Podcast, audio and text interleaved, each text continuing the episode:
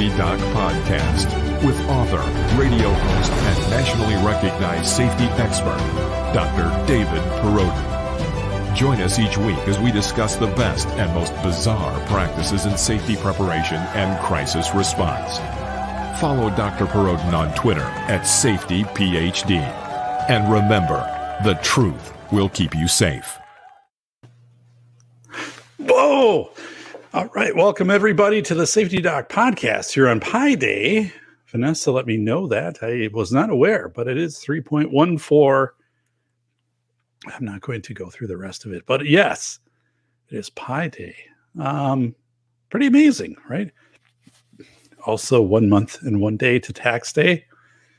So, something I need to get done. But welcome everybody to the Safety Doc podcast. It is unusually cold today, and I don't kind of just say that for shock value because typically it is cold here in Wisconsin. But we were sold this forecast of 50 to 60 degrees all week, and it just hasn't panned out. so right now it's about 30 degrees, and I needed to start a fire, and that's the way that I heat my house. So I needed to, you know, fire up the burner and get it to temperature, get enough wood up there, and make sure that everything was circulating to uh, make sure it doesn't get too cold here at night. But I thought I'd be okay, you know, looking at the forecast. It was all right today. It wasn't great. Um, but yeah, so a plus and a minus from today. But first of all, a shout out to Vanessa Kitty, Solitude Surfer, good friend Phil Henry from Germany. So right now, Andrew S. Wow. Um, thank you so much for uh, being here. And yeah, so show got uh, started a little later because I needed to um, fire up the boilers here at the uh, old Safety Doc homestead and uh, get the house heated. It's crazy how cold it is right now. We'll see if it gets warmer in the next couple days. Um, at some point, it has to.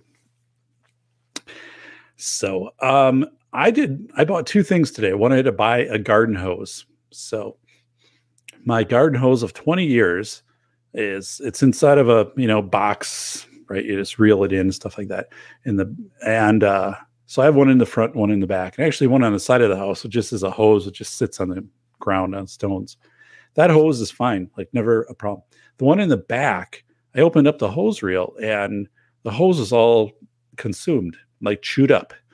So we have squirrels that you know the plastic edging that goes around your house or trees or something like that. They completely eat that.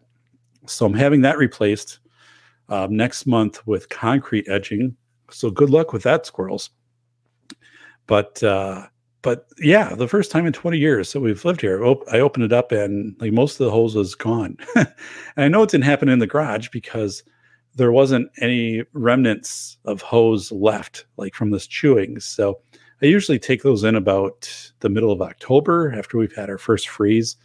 And so squirrel must have got in there and just gone to town, which I don't know what the deal is. Like, what's the nutritional value in eating a hose? So, uh, but yeah, so it was a brand called Soft and Supple Hose by Swan. And uh, so I went to buy a replacement one today, and it's just not the same quality. It's so I'm like, I'm just disappointed. Like all of all the hose options, there wasn't a good hose option. So I just went with another one of these. And you know, they have I don't want to go the hose that blends in with the lawn because if I leave it out there and I'm mowing or something else, they want like a little difference of colors. So that kind of eliminates some of them. But I don't need anything heavy duty. It's just in the backyard for watering plants. And then I have to be able to get it down to where our um, flower garden is and stuff like that for sprinkler. But it's disappointing. Like this quality sucks. Um, so anyway, like as I'm as I'm like putting it in the hose reel, it's like kinking and stuff like that. Non-kink hose, right? Like I kinked eight times and I'm trying to figure this out. But I'm like, well, it is what it is. But I also had to replace a shop light. I had a ballast go bad in one of my shop lights. And you know, if you've got these fluorescent tubes, they're really difficult to try to re- deal with, like when they burn out. Like, right? If you you know we have a recycling center that's out of town so you can take it there and i'm like but yeah it's kind of a pain and then you have to pay so i'll end up doing that i have like three dead bulbs i have to take there so i bought a fluorescent fixture um, for like 50 bucks. And this thing is really great. It has two settings, like a high, which is 10,000 lumens, and a, and a low, which is 5,000, which is brighter than the, the baseline one I had in there. And uh, super easy to install. You can daisy chain these things, you can just plug them into each other. And I have it hardwired.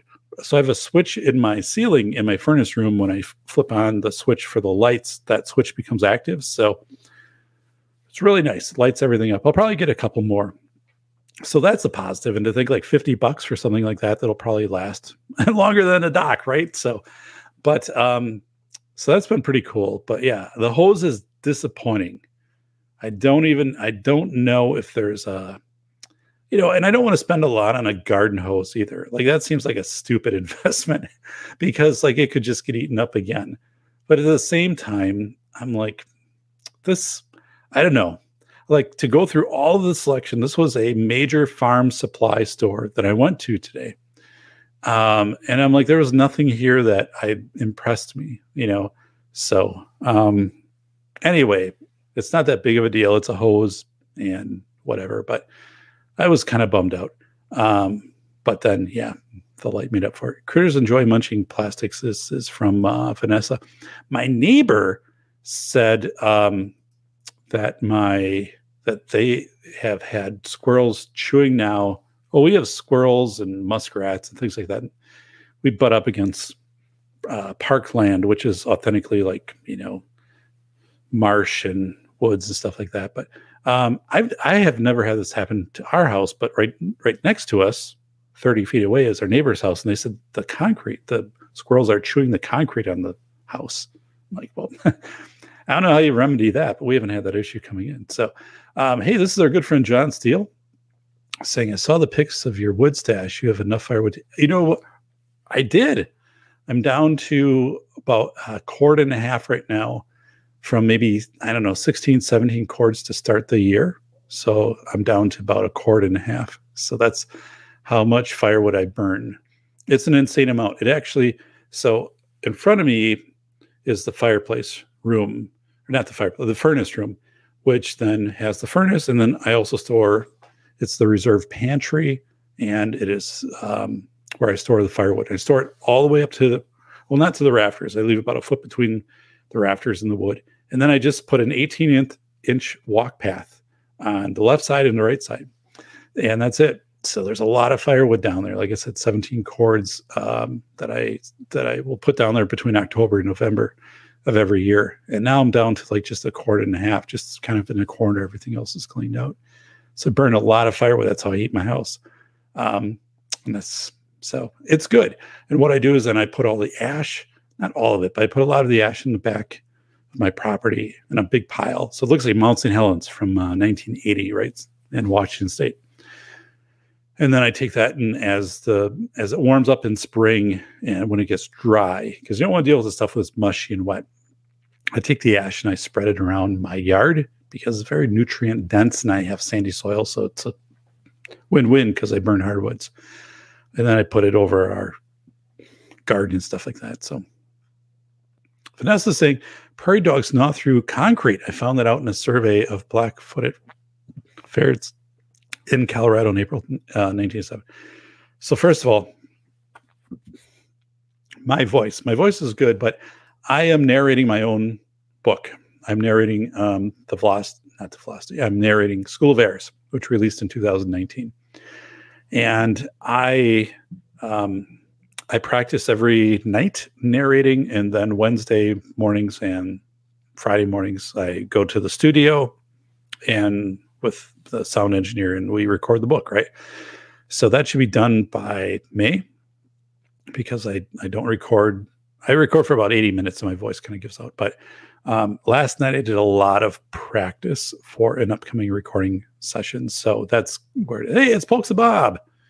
So um, I, let me let me do something here, Pokes Bob. I'm going to give you a wrench because I know how well you manage um, the channel there for my good friend Terrence Pop. So just give me a second here. I have three monitors in front of me. So you're like, what is Doc looking at? A ghost? possibly. I mean, it's not not that that couldn't happen, but I, no, I'm not. I'm looking at the third monitor. at some point I want to. I have three 27 inch monitors which span over six feet in front of me, but the main monitor in front of me I want to replace and go with something a little bit bigger, then push these side monitors out a little bit more. So I've got to think through this a little bit, but uh, but yeah. Um, so that is awesome. And uh, yeah, it's excellent fertilizer, ashes. I burn hardwood. So yeah, it is very nutrient dense. And then uh, every year I do that. So I appreciate, um, well, so every year I do that, right? I just put a big pile of ash in the backyard. People are like, what? Did your house burn down? I'm like, nope, nope, I'm good.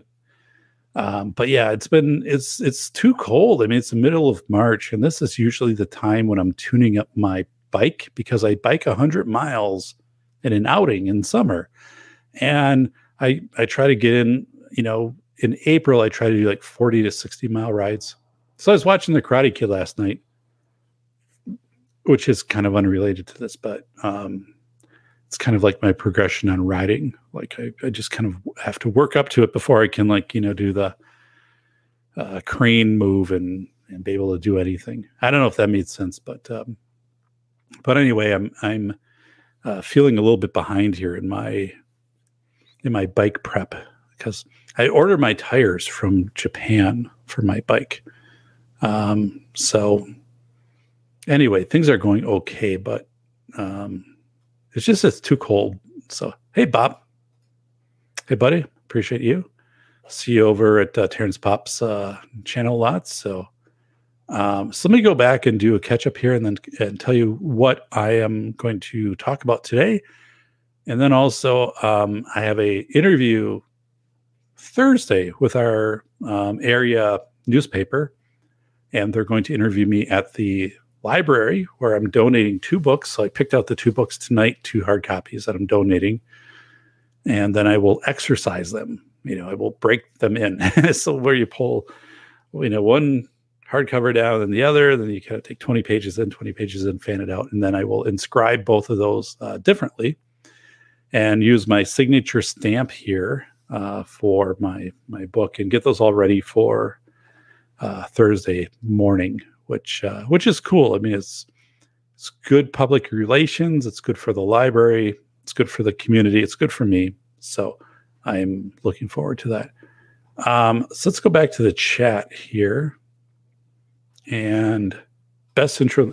I like my intro. I'm going to go in and do do an update to it very soon. I have several um, kind of pictures of me that you know just kind of uh, still shots in front of the camera that I usually don't take for this show, but I take it when I teach my university course, which I'm teaching right now. And I posted in somebody's chat from my my regular uh, YouTube channel, which has like 70 subscribers or something. But um, that's where I park my university lectures. And so like people subscribed into there. I'm like, okay, like this is cool. Like you can you can see my university lectures, but this is just uh, it's an academic site, right? I'm not I'm not doing podcasts from this site. So if you want to find a lecture that I did for superintendent legal issues, it's probably in there. So, um, but yeah, that was pretty cool. Um, so I've yeah, I have some big things coming up here. I am uh, so obviously we have the the release here of the velocity of information. So for those of you that aren't aware, this is my second book um, this is the truth book about uh, what um, the, the year 2020, right? It's the unpacking of um, where you essential, non essential, inessential. What does this mean going forward? So it comes in hardback, comes in paperback, uh, ebook. I'm also uh, releasing the audiobook that's professionally recorded. That will release in April of 2023, the audiobook. But uh, but yeah, so this book is is out there. So it's been selling now already, even though they say April 1st is when it releases, I can see that it's it's selling before that. So I'm not sure, but so I have uh, my first stack of hard copies here. This, these look phenomenal, by the way. Like this is such a vibrant color. It goes over to the um, to the spine. I mean, this is this is an awesome book. 208 pages, which I boiled and boiled and boiled down, like making maple syrup, right? Like in Wisconsin here. I boiled this thing down. So when you get it, you're not going to have to go through a lot of verbose stories and building up.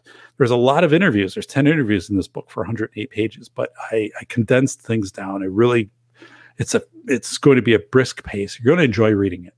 So the velocity of information, and I'm thrilled. Um, I'm thrilled to have it out there. Um, so yeah. Anyway, um, palindrome week for the days uh, a few weeks back. Every day is a palindrome. Wow, Vanessa has deep thought for tonight. And it's our good friend, yes, John Steele from Seattle, Washington, was a guest on the show. You can find him if you go back at Safety PhD and do a search, you'll find Escaping Seattle with John Steele. So, John, yes, this book informed by uh, a good discussion that John and I had about extended periods of chaos. So, that his fingerprints are in the uh, works of uh, the velocity of information. Critters enjoy munching plastics. Yeah. Uh, I still have the original like blueprints I drew out when we moved here 20 years ago on the landscaping I was going to do, which I did do with relatives uh, to push out a six foot stone barrier with you know different decorative bushes and stuff. I mean, we have very kind of cool landscaping.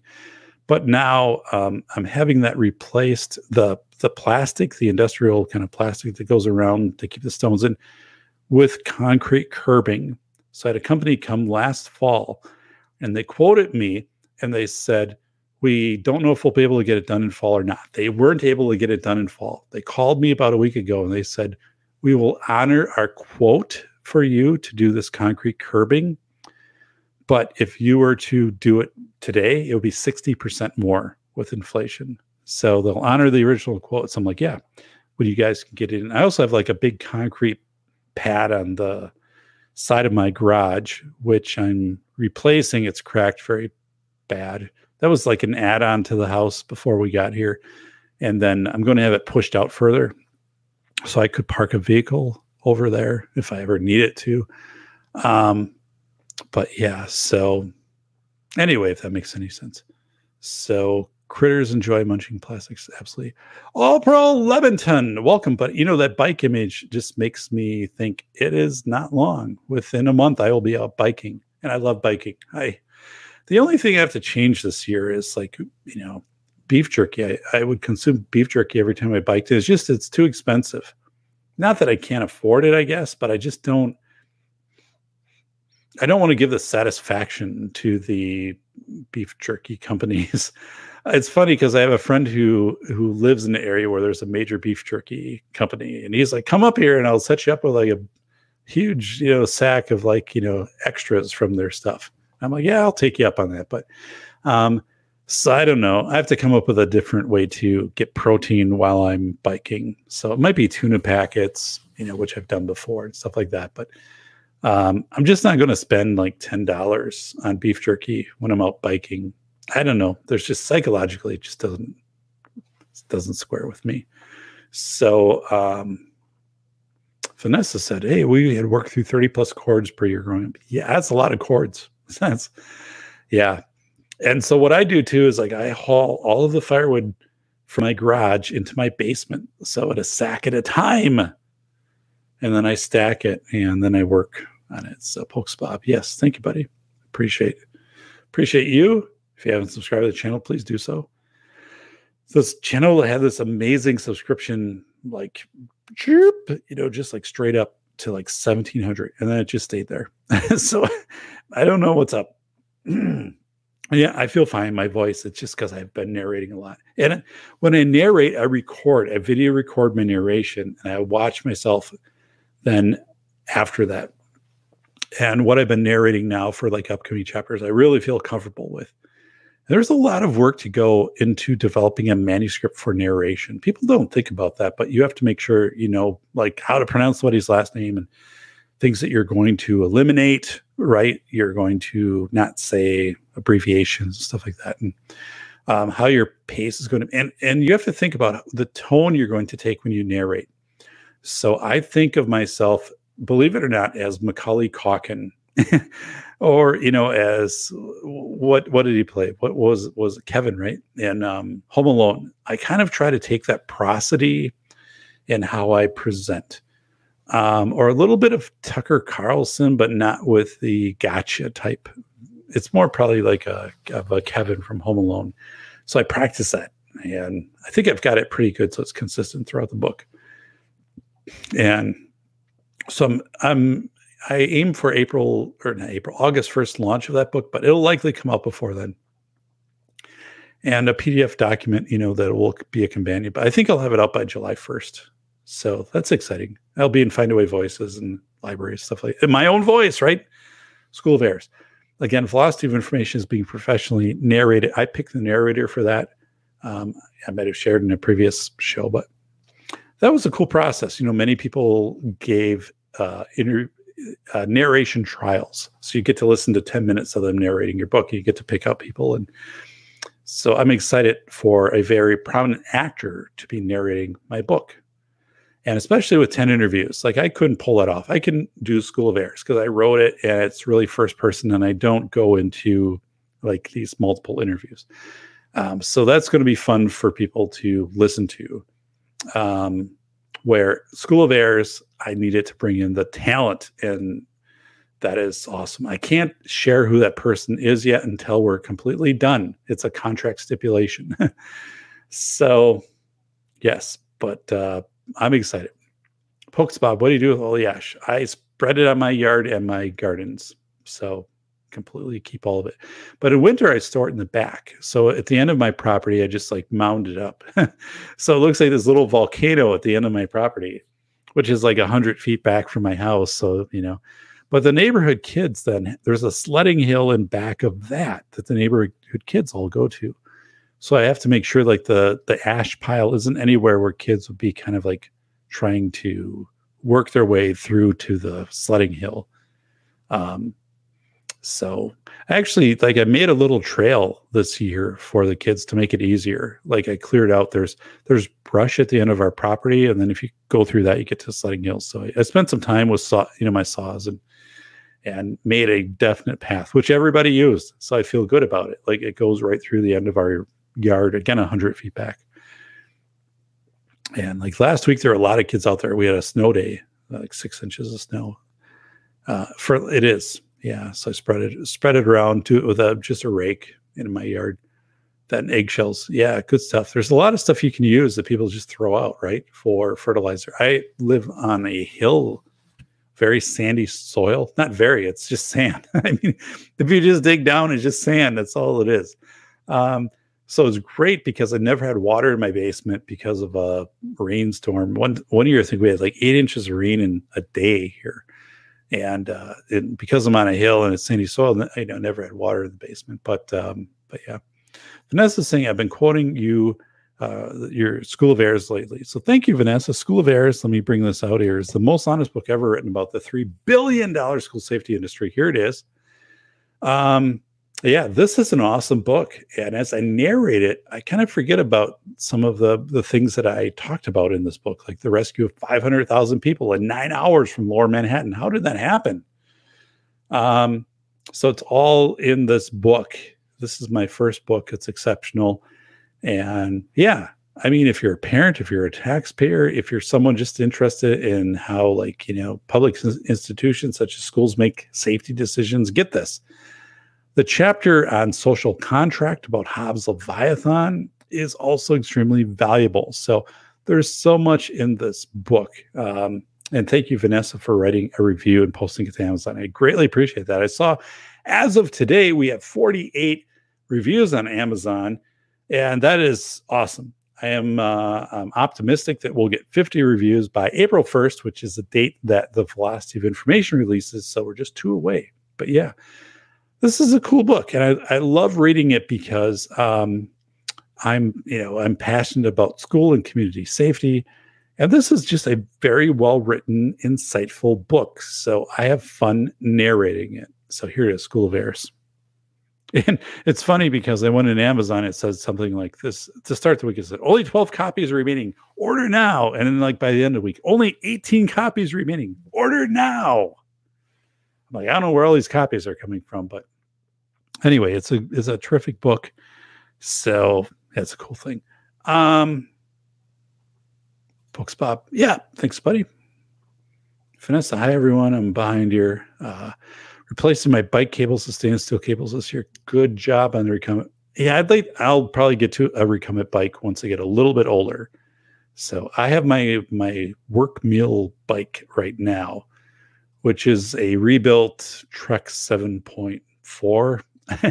I mean, it's only there's very little that's original on the bike. I've had it rebuilt several times. I had, uh, I had rims built for it, which are hand pulled rims. Um, you know, so it is it is meant for travel. It's not meant for speed. But I want it that way.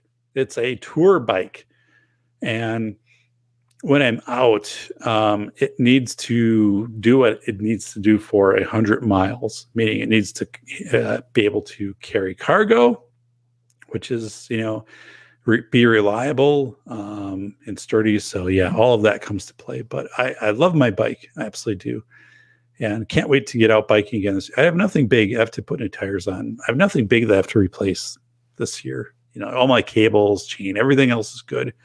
Our rims are good. Um, but yeah, so when I bike, and which will be soon, I start up. I'll do 40 miles, then 60, and then 80. Then I'll just do 100 100 mile ride starts early in the morning. I eat, eat oatmeal. I will do like a massive amount of oatmeal and, uh, you know, infuse it with, um, you know, uh, dried cranberries and stuff like that. And, but oatmeal um, is absolutely terrific to eat before you bike. And then I do black coffee also, just as a jolt.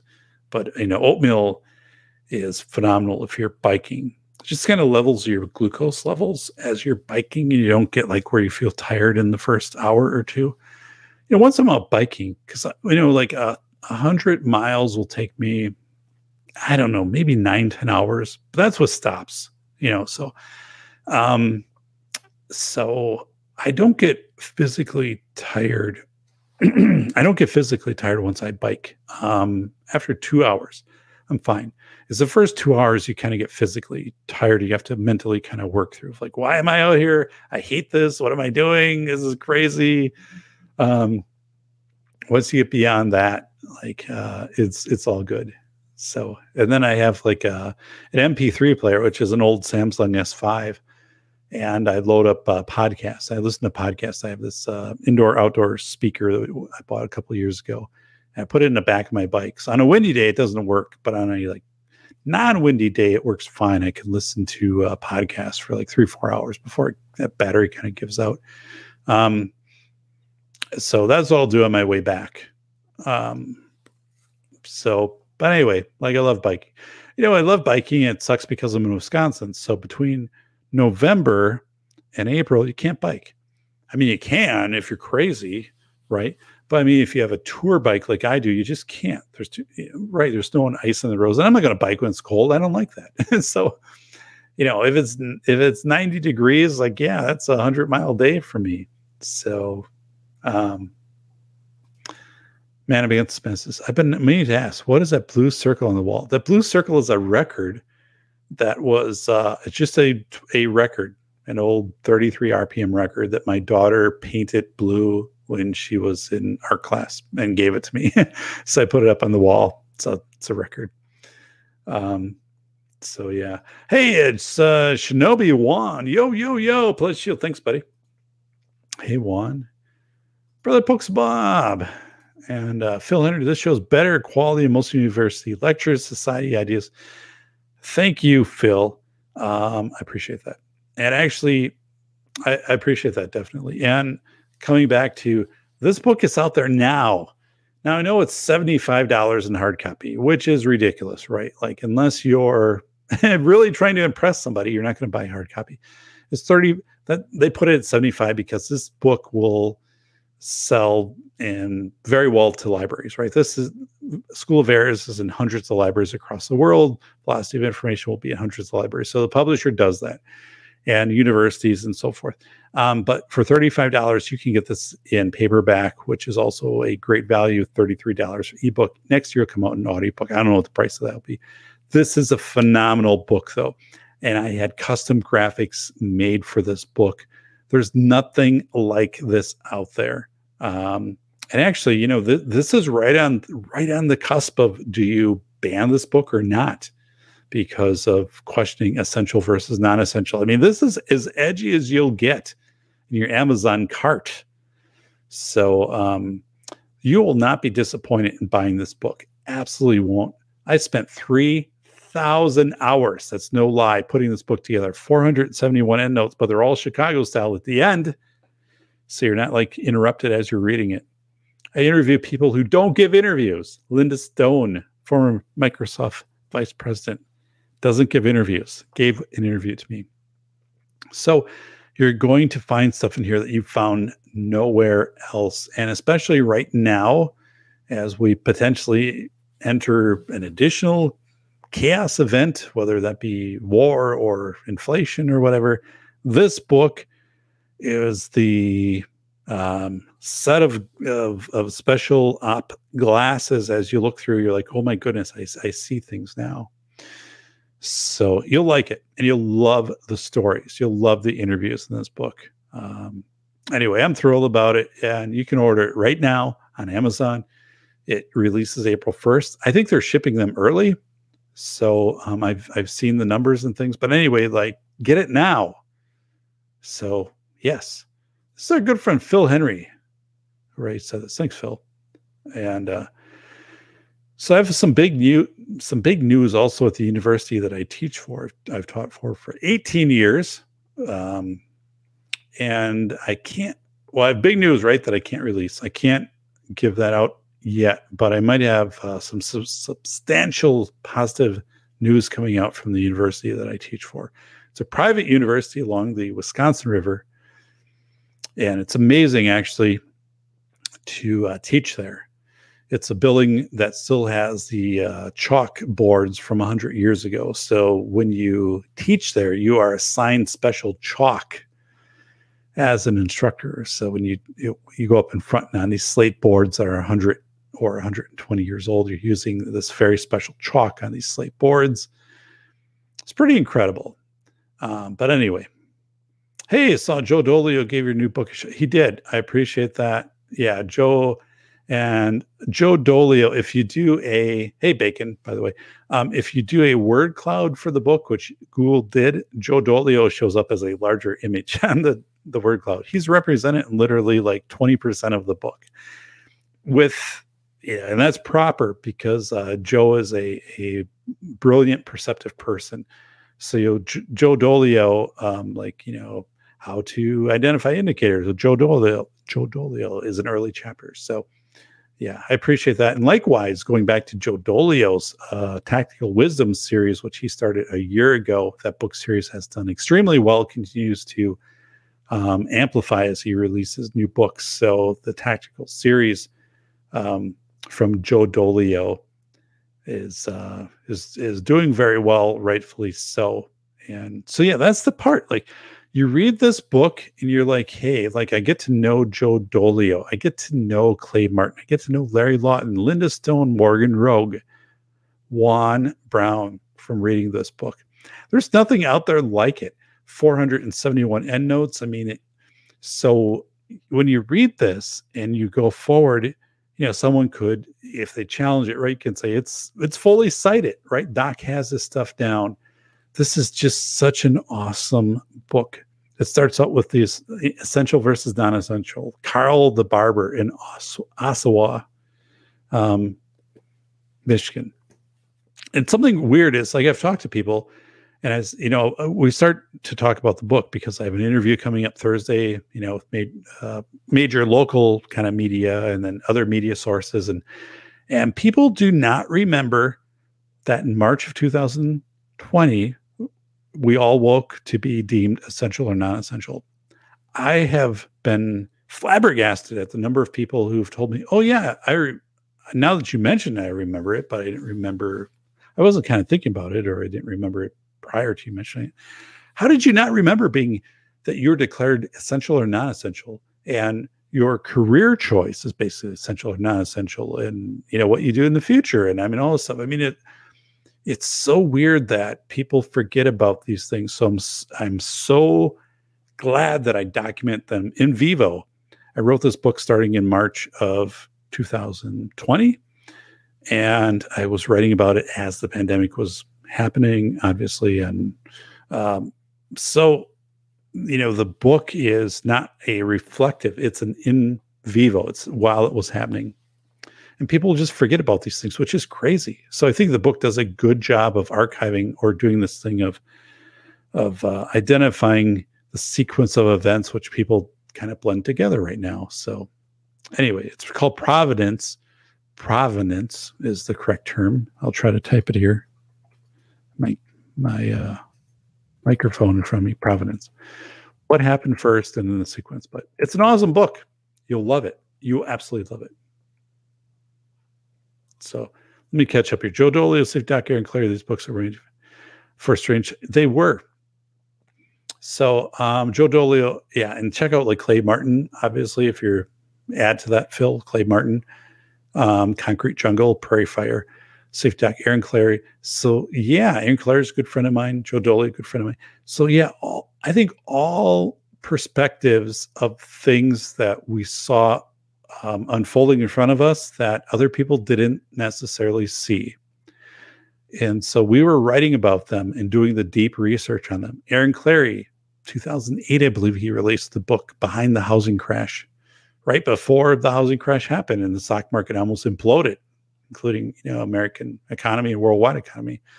Joe Dolio, who um, is adeptly looking at the incremental steps that lead to chaos in society. As someone who was a former Marine and you know martial current martial artist and things like that, but to bring that in like a, an analysis perspective. So, yeah, I, I like to say this constellation of books: Braxton McCoy, Mar, um, uh, Sibley, you know, with his Mongol Moon, and you know, can bring in a few others. But we have this constellation of books, and you know, it's not like the Mike Cernovich or Stefan Malin, not, not kind of that, or or Mike Rowe it's, it's at this different level that we we have this this frequency right that we're at and i think we've we've got it right so if you're tuning into that right now into these types of books and these types of authors you're getting informed with authentic um, verified information so uh, Vanessa saying, I'll donate your latest book to I appreciate that, Vanessa. I am donating uh, two of my books, which I have over to my right. I picked them out tonight out of my stack and uh, I will in I will inscribe them. And uh, Thursday morning, I am interviewing them. The media will be there, and I'm I I'm not interviewing. I am donating them to my local library, and am, am inscribing them tomorrow. And uh, yeah, so I do donate a substantial amount of books. Actually, um, believe it or not, I do donate about one thousand dollars worth of books.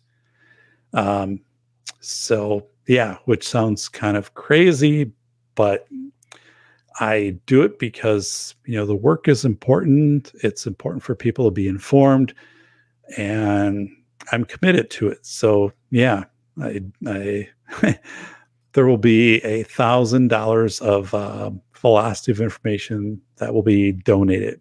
Um, so yeah, believe it or not, yes, believe it or not, Bacon, I apologize for yelling at your guests, which is coming. Oh, I don't know. So, um, a memo was written in 1883 for the command in Alaska concerning three threats from rats and mice on C 5 aircraft coming into Alaska. So, this is from Shinobi Wan, brother of the bacon. I like honey stinger snacks. I pour honey in my oatmeal, by the way. Big ho- oatmeal guy.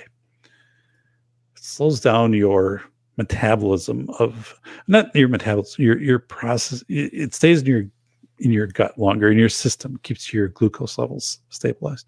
Inbound C5 informed COM command that they saw a rat on board. Yikes! Any tips on dealing with food inflation like beef fillet? I I don't have tips, John. Now I wrote in. I'm a well. I like protein from peanuts. Not everybody does, but I love, I will eat a jar of peanuts in two days. I love peanuts. So peanuts have a lot of protein. Uh, walnuts, you know, kind of their Friday, but um, and they're reasonable, right? Um, but I wrote in my book, The Velocity of Information, that 3D printing, uh, and and so I don't want people to misinterpret this. I, I maybe should have identified this a little bit differently in my book, but we are coming to a point where your fast food restaurants are going to 3D print half the food that you order. It's just the reality. The white papers are out there. This is happening in in other countries beyond the U.S. already. Um, not that that's a bad thing necessarily, right? But you will have 3D printed meals, whether it be restaurants, fast food restaurants, if you call, call them that, or like you know more formal restaurants that will take in your I don't know, allergy or your intake profile, or you can have MSG or whatever it is. But 3D printing of meals will become more commonplace. So I wrote about that in the book, white papers from General Electric and so forth. Um, now, with that said, it's not that I'm endorsing that or I'm championing that. I just wrote it objectively in the book of saying this is happening. And I, I, going back as I read through this, I'm like, I'm not endorsing this or uh, you know, whatever of saying like you should have a 3D printed steak versus a steak. I'm just saying this is where things are going. Um, and I think part of that is labor induced, right? Because if you can have machines that can print food, you don't have to have employees there to warm up food or mix together or, or authentically at a high end restaurant make food. So, um, and again, I think we we are much further along on this conversion to a 3D printed environment than what we want to acknowledge. Meaning that we have all of these supply shortages, right? Like those are definitely happening. We can see those when we shop. I saw them today when I was out shopping. Um, part of those are, con, you know, attributed though to the transition right now from a warehouse warehouse we went to warehouse to just in time we went from just in time to 3d printing. We're so we're in this phase of moving to 3d printing. If you if you are a major company right if you're a 3m or you know whatever the future is 3m uh, for, for 3m is or general electric and so forth is 3d printing. It's not just in time manufacturing. So we are also caught in this weird phase right now where companies are are seriously thinking, well, yeah, supply chain, we could improve our just-in-time production, but in 10 years, we're going to be mostly 3D, meaning we're going to be doing it regional sites or very local sites, or people just be getting, they'll subscribe to us and they'll be 3D printing 50% of their shopping list from their home 3D printer.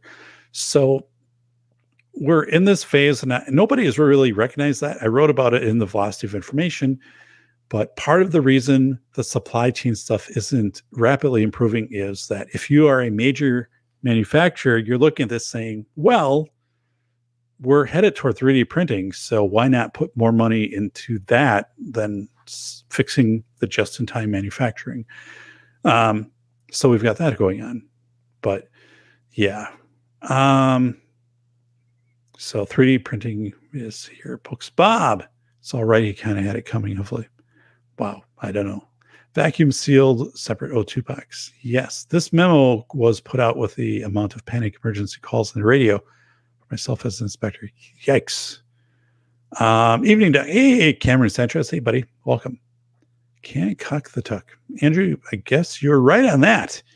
Rat can chew through three coatings, causing major damage to aircraft. Aircraft can get back bubonic plague. Yeah, I don't think we have right, rats around here. Um, we have very aggressive squirrels, although like they're playful and I've I mean outside of them chewing up the plastic edging on our yard, like they really haven't been a nuisance. Um, so I I consider them more entertainment. But yeah, um, I don't think it's a rat. I, haven't really seen that type of stuff. Plus, we have an uh, we have enough like you know, we have wild cranes that walk through the yard and gophers and hedgehogs stuff. Excuse me. I think the rats would be taken care of. Plus, like we have a 30, we we have a hundred feet between our property and this woods, which is just grass. So obviously, like if you're a rat, you're not going to do very well out there. The the birds, the hawks, and whatever will take care of you. But uh, but yeah, John Steele saying or John Steele right here. Smash the like button. Yeah. So let's go in here and let's do this. God, I don't know if the controls change or what the hell's going on here. Please subscribe and smash that like button. Subscribe and a thumbs up for Doc. I appreciate it. We're doing fine with uh, subscribers, but we still need more watch hours. So if you have multiple devices and you want to just listen to the doc, hey, a couple weeks ago we had on Josh the locksmith. We had uh, intriguing interview with Lee Jarvis about uh, box theories. So give those a thumbs up. John Steele was a guest on the show. So appreciate that very much. Um, pay local farmers to raise some animals for you. I do. I makes sense. Yeah, we have a lot of local farms. We live 15 miles away from a large Amish settlement. Um, they've made most of the furniture in my house. So um, that is also they have a dry goods store, like a it's big, um, but it's all you have to go there during the day because it's natural light through this ceiling translucent tiles. So if you buy in bulk, you can get great deals. They only accept uh, cash. So great book, Doc. Everyone should buy. In. Yeah, this is da da da. This is the book Finesse is talking about.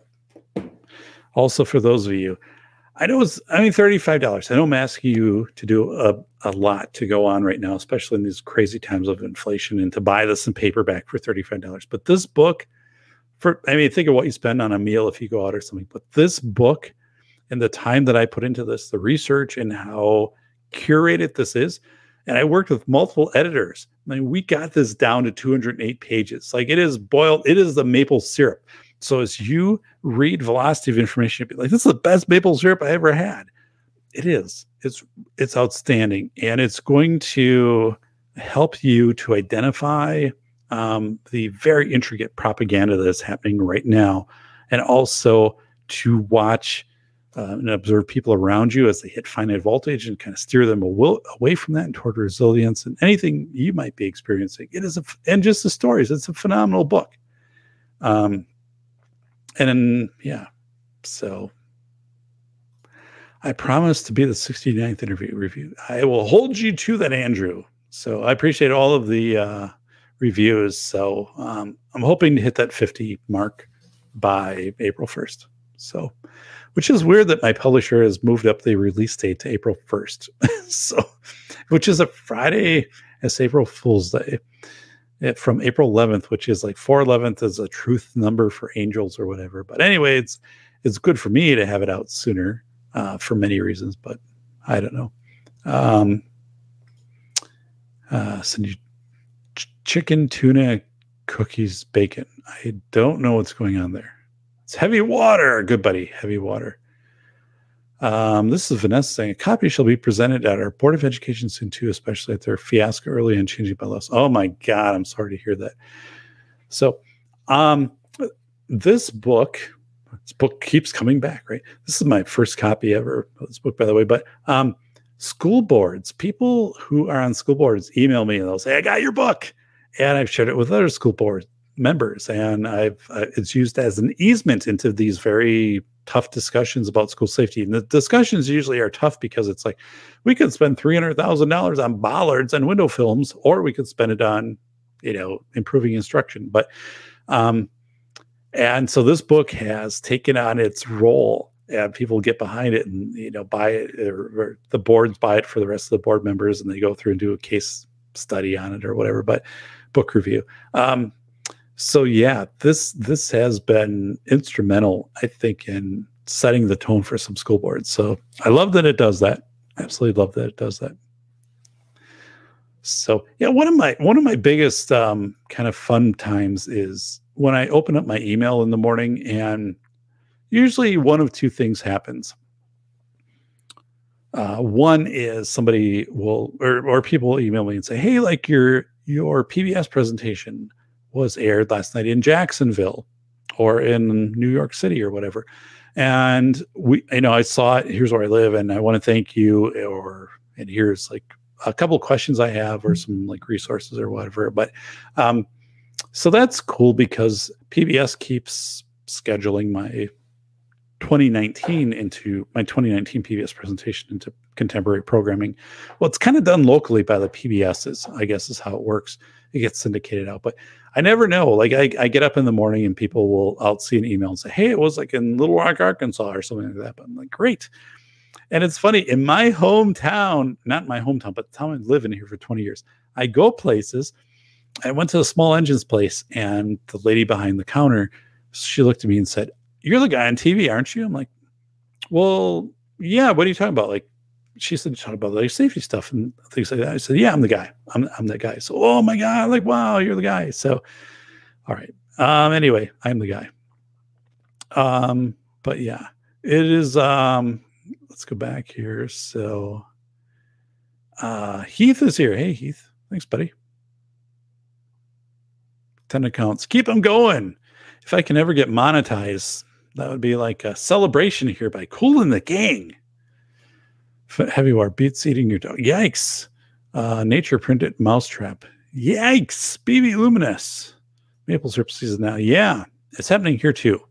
So the pu- uh, public um, the city issues tapping permits for certain maple trees. I don't know how that works. I've seen it a little bit, but I have friends who like this is, you know, they this is big for them.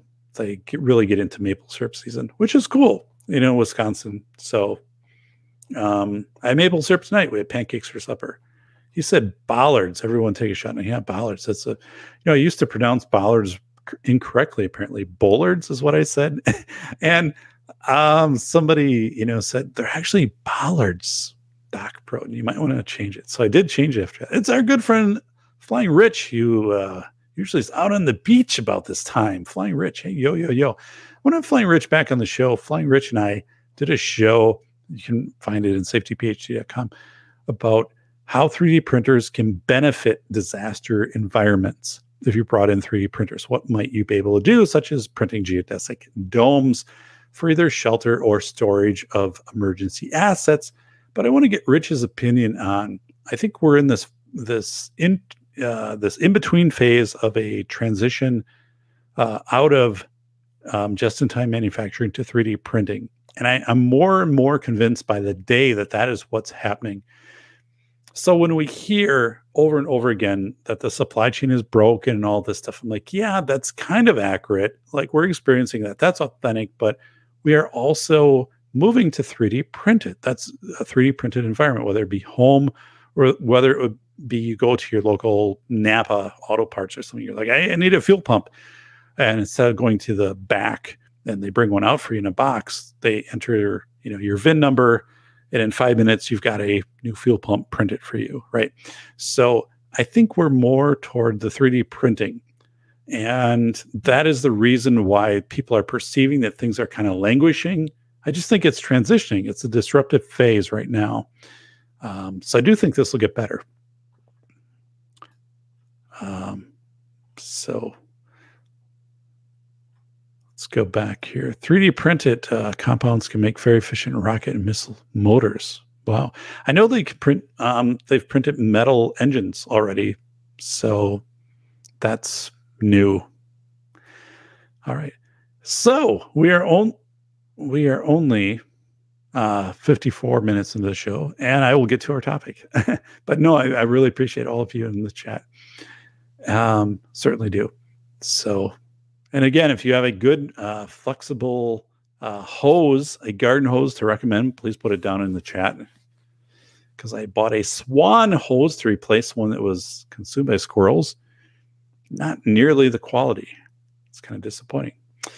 So, um, yeah.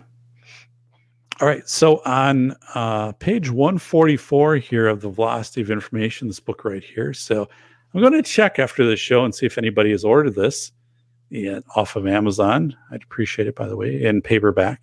Yeah, I know it's like $33, $35, but it's worth it. It's worth it. Um, I don't set the price, by the way. The publisher does. Um, I'm going to read read a a subset of a chapter, but there's something here called co comorbid, comorbid chaos. It's a term I came up with. One of the things I did in the velocity of information is I identified four distinct, I don't know if they're phases because they're not necessarily incremental. These can happen independent of each other, but there are four, I guess, let's say phases of chaos. Usually, when you study chaos as a chaos theorist, which I guess I am, um, it's either it's binary. You either are in a state of chaos or you're not. Okay, and I I looked at that and I said that's not exactly accurate though. I don't I don't think that's true. I think there are definite phases of chaos. So I identified four phases of chaos. I had peer reviewers, and you know everyone's like, "This makes sense." So it's kind of new and groundbreaking in the velocity of information, which you should order right now off of Amazon. So when I go in there later and I check, it's like, "Hey, some people ordered this. It's hard copy." Well, don't order the hard copy. Don't spend $75 on a hard copy. Get the paperback. Tell your library, though. I'm telling you, this works. You know, email your local library, say, I live in this community, and this book is necessary for our library to inform our, our patrons of how to interpret and build resilience to chaotic times. And your library will usually say, and people have told me this, I know this from the library industry, they'll say, yeah, like if our community members approach us and say, this is a book you should have, we will buy it. We'll put it in our library. You know, so um, do that. Help out Doc. So this chapter is called comorbid chaos in uh, intermediate duration or uncertainty. So let me just bring it up here so you can kind of see what I'm doing. So by the way, I have the best hose. Yeah, if you can, I'd like to do that because this one I bought um, I don't know if me, I think just th- put in a rummage sale just throw it out. so I'm just so disappointed with this thing. Although, like I said, the new LED lighting I installed is absolutely awesome. Uh, so let me let me show you what I'm going to be reading from. So this is the PDF of School of Errors, right here. So there it is, um, and there it is. So yeah, so this is the PDF of the book. I'm going to be reading through this um, right now. So let me make this a little bigger as I read through it, so you kind of get an idea. No, I don't want to make it 400 percent. Jeez, I don't want to make it 22,000 percent. Yes, 250. There we go. So you can see it. Okay. Yeah, let's do a little bigger. Okay. So this is on page um, 144 of my book. I'm going to read comorbid chaos, indeterminate duration, uncertainty. So before I get into this, let me let me talk about this. So there's different chaos events, short term, there's intermediate chaos, there's extended chaos, and there's comorbid chaos. Comorbid chaos is very, very rare that's when you have 90 days of a chaos event. And then also, in addition, other chaos events are happening at the same time. This is very rare. Again, like we saw it in the 1930s with uh, you know Great Depression and economics, and also Dust Bowl, like you know Southern U.S. But um, to have comorbid or two chaos events that happen for 90 days or longer is very rare at a national or, or international level. We now, we now in the last two years have had two of these, which is unprecedented. So the two of these would be the pandemic and civil unrest, 2000 to 2022. 2022, we had inflation, kind of plus pandemic still hanging around there, plus war, right? Comorbid national events lasting, international events lasting for more than 90 days this is important to recognize because when you're in comorbid chaos, which I'm going to talk about right now, people will not um, start new businesses during comorbid. You're not going to see small businesses. You're not going to see down in, in your town like those retail spots, you know, of 1,200 square foot. You're not going to see anybody doing those. You're not going to be seeing people uh, take on advanced degrees, add on to their houses, stuff like this during comorbid chaos. This is a time when people are really like kind of collecting what they have and keeping things close, trying to ride out the storm. So let me, I think if I'm just trying to make this so it's easy for you to read as I narrate.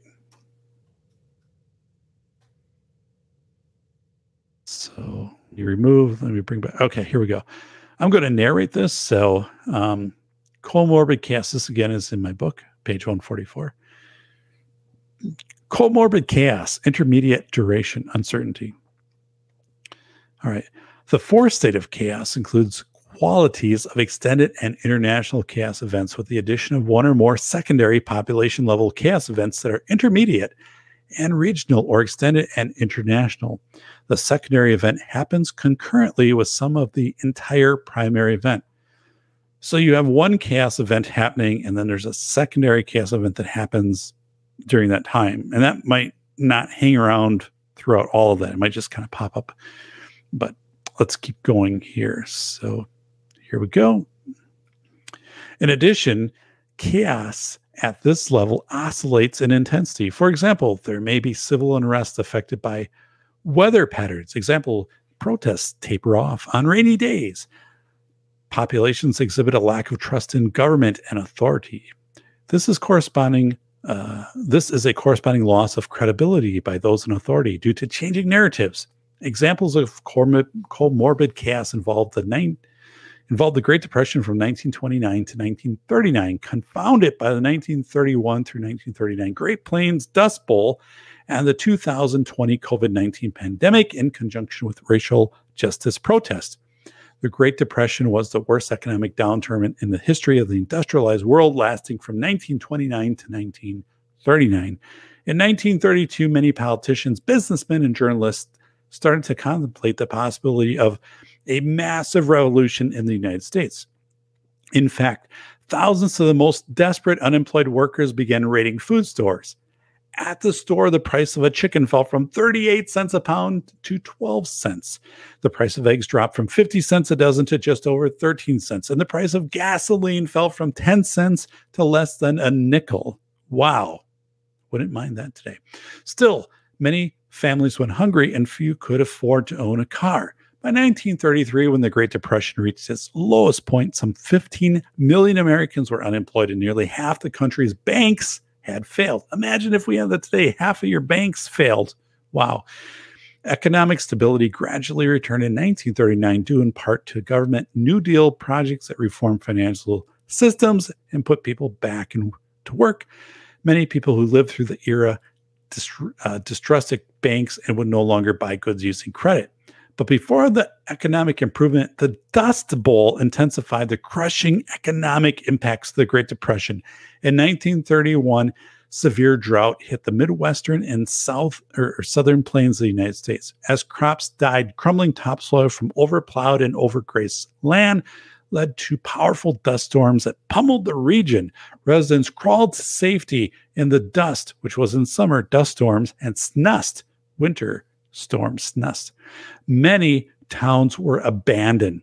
Hundreds of people, this is in the United States, hundreds of people succumbed to what doctors at the time called dust pneumonia, a respiratory illness caused by tiny inorganic particles in the windblown dust. Famine gripped the region as it was impossible to sustain livestock. Cattle went blind and suffocated. When farmers cut them open, they found stomachs stuffed with fine sand. In the fall of 1935, uh, in the fall of 1939, rain finally returned in significant amounts to many areas of the Great Plains, signaling the end of the Dust Bowl. The positive weather change coincided with economic recovery stimulated by the New Deal to bring relief to millions of Americans. So, and then I get into another comorbid event, which was the pandemic of 2020, and then also civil unrest. So, but that is in the book. So to have comorbid um, crisis events at an international level is really rare. And actually, from World War II up until the pandemic, like we hadn't had one. It doesn't mean that things hadn't happened. Like I write in here, you know, Europe in 2003 had a sweltering summer where, you know, thousands of people died and so forth. But um, to have these worldwide comorbid. Comorbid just means at the same time, but not necessarily related. So they're not causal. Um, they're just happening at the same time. Like the pandemic wasn't causing the social justice riots. Um, and right now, um, the in, inflation and war war are, are are not connected as being relational, right? Like war hasn't caused inflation. It's exacerbated inflation, but inflation was there before Ukraine and Russia.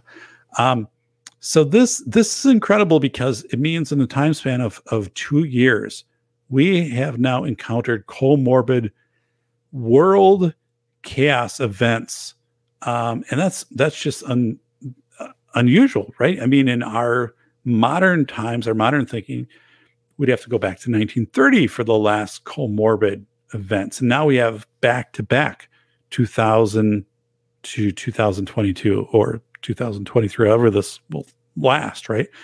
Inflation, economic strife, war. Um, so basically, you know, if you from 2000 to now, the last two years, we've lived in this period of comorbid chaos, which means people are staying home. They're not traveling. They're not investing in themselves for additional professional development or entrepreneur type activities in general. In general, unwilling to to move. Um, so there are many things that, that come out in this. And again, we can see this represented in the downtowns in our cities, the vacant spaces or the strip malls uh, where people just aren't saying, I'm going to try to start something up. No one's going to try to start something up during a comorbid chaos event.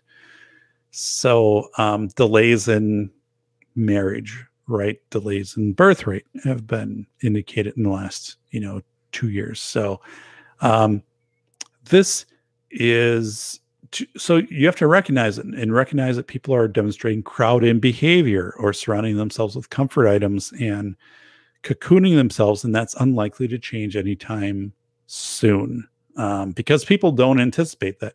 Oh, in a month, it's going to be better, right? Like maybe the Ukraine conflict will be done or the war will be done and with Russia and Ukraine and and uh, you know inflation will will subdue and gas prices will get back down to two dollars a gallon or what I mean like people don't believe that so when they don't believe it they'll stay in this crowd in and it just slows everything down not only from an economy but just like people's personal decisions on what they're going to do in life um so but yeah the, that chapter was right out of the velocity of information so it's our good friend Robert Ribbit Harrison Robert I need to schedule my vehicles for oil changes, zero weight oil, by the way. But I don't drive much. So my my Buick, um, I put on like 6,000 miles a year. So I'm at like 2,500 miles in the last like six months. Uh, I'll get it in, get it serviced. Um, and we just, we don't put on a lot of miles. So our newer SUV, yeah, Safe. Uh, it was not the New Deal. This is from John out of the Depression. What did was the U.S. start to mobilize the war in 1938. In fact, people are so disappointed. Yeah, you're right. And so when I wrote about that end of Velocity of Information, I wrote about it not. I, I didn't signify necessarily that the New Deal was the the propulsion event that got us out of the Great Depression. It was already the mobilizing for uh, war. But yeah, and the New Deal, uh, they wanted a new deck. Yeah.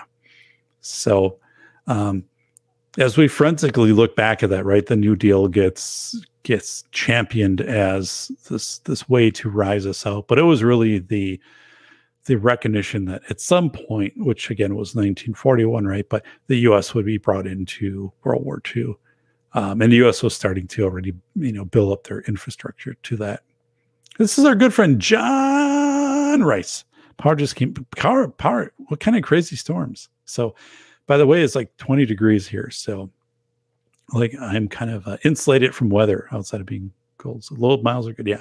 And full synthetic oil, garaged vehicles, you know, always take care of them. So, yeah, we get a lot of, lot of years out of our vehicles. But, uh, Vanessa, I've not seen it before. This is an ongoing project to build up diverged uh, deeply. I don't know what that is. Oil change drive uh, April 1st. It'll be warm today. You bet.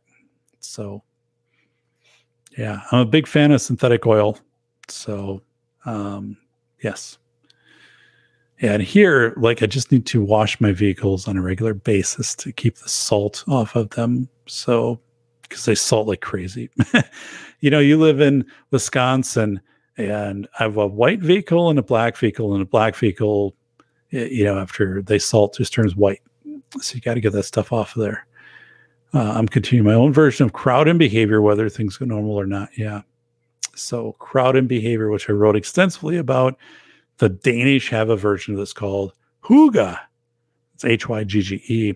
I thought it was Hygge, but it's Hygge, of where you know surround yourself with comfort items. Um, so uh, Robert is saying, especially gas 519 for 93. Yeah, it's I don't know, man. You know, thankfully, you know, we're not in a situation where we put on a lot of miles. Um, but uh, that wasn't a few years ago, and a lot of stuff I was doing was putting a lot of miles, and that would have substantially impacted us. So, um, but yeah, this is this is crazy, crazy stuff. Homeless in America. By the way, homeless in America. I think you uh, you subbed over to my lecture channel, so which is a channel you don't want to sub to because it's just university lectures. Uh, this is the channel to sub to if you haven't already.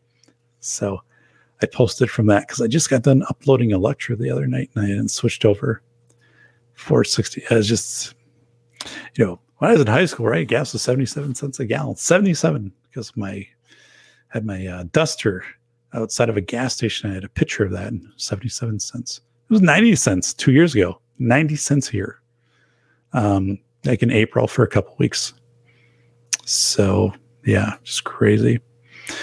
So um, so when we talk about chaos, comorbid or happening at the same time, but not necessarily causing each each other, right? So they're not related. Like one isn't necessarily causing the other, but they're happening at the same time. Um, comorbid events. It's kind of a weird term. It sounds really gruesome, but it's you know just what it is. Comorbid chaos.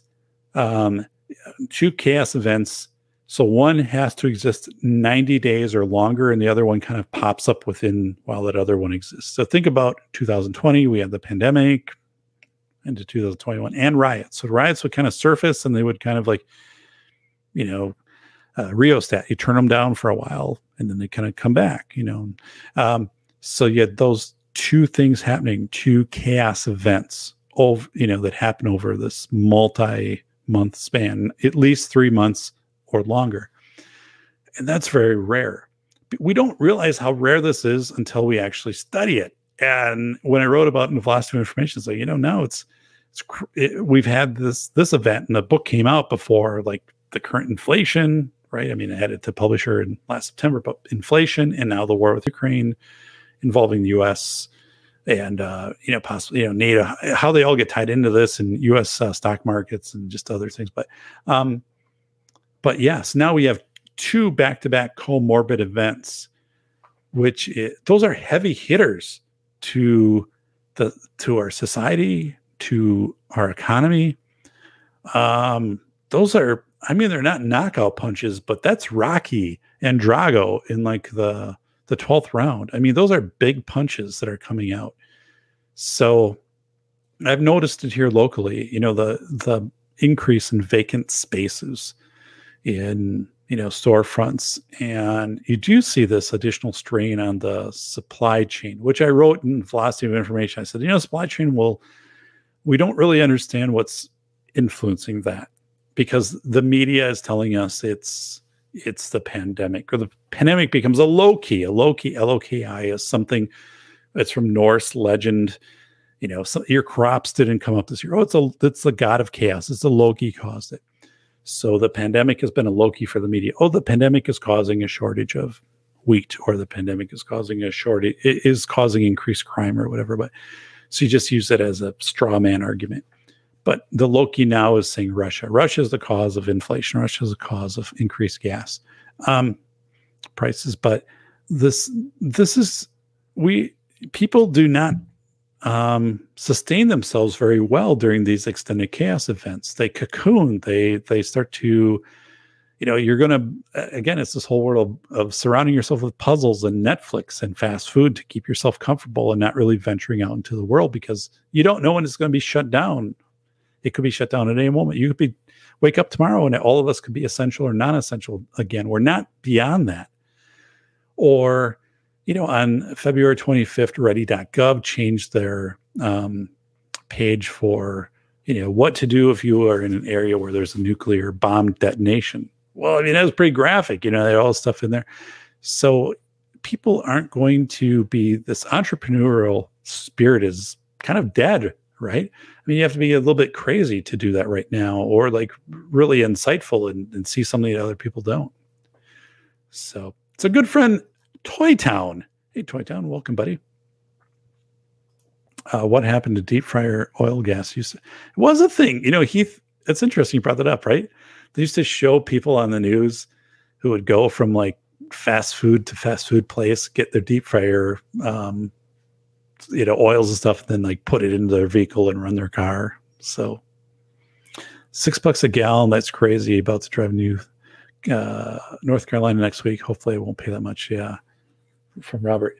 Yeah, I mean, again, it is, you know, incrementally, it's crazy to look at uh, over 12 months or 24 months where this is where this is gone. Again literally gas was 90 cents a gallon in my city in april of 2020 um so yeah this is it's it's weird too because right now like gas futures or or oil futures are down so oil is starting to come down yet gas prices aren't coming down so um yeah I don't know. I don't know. Um, it's affected us across the board. Yeah. I've had to look very carefully. You know, uh, the I, I think a hidden cost that people don't recognize is your insurance, your car insurance, your house insurance, anything like that has has gone up pretty sharply here. So uh, Vanessa saying no, Russia decided to invade a sovereign nation at the t- same time, following inflationary pressures in the pandemic times. Yeah, so these comorbid things which are going on um, that now have a worldwide impact. Um, so the velocity of information does a stellar job of um, describing that.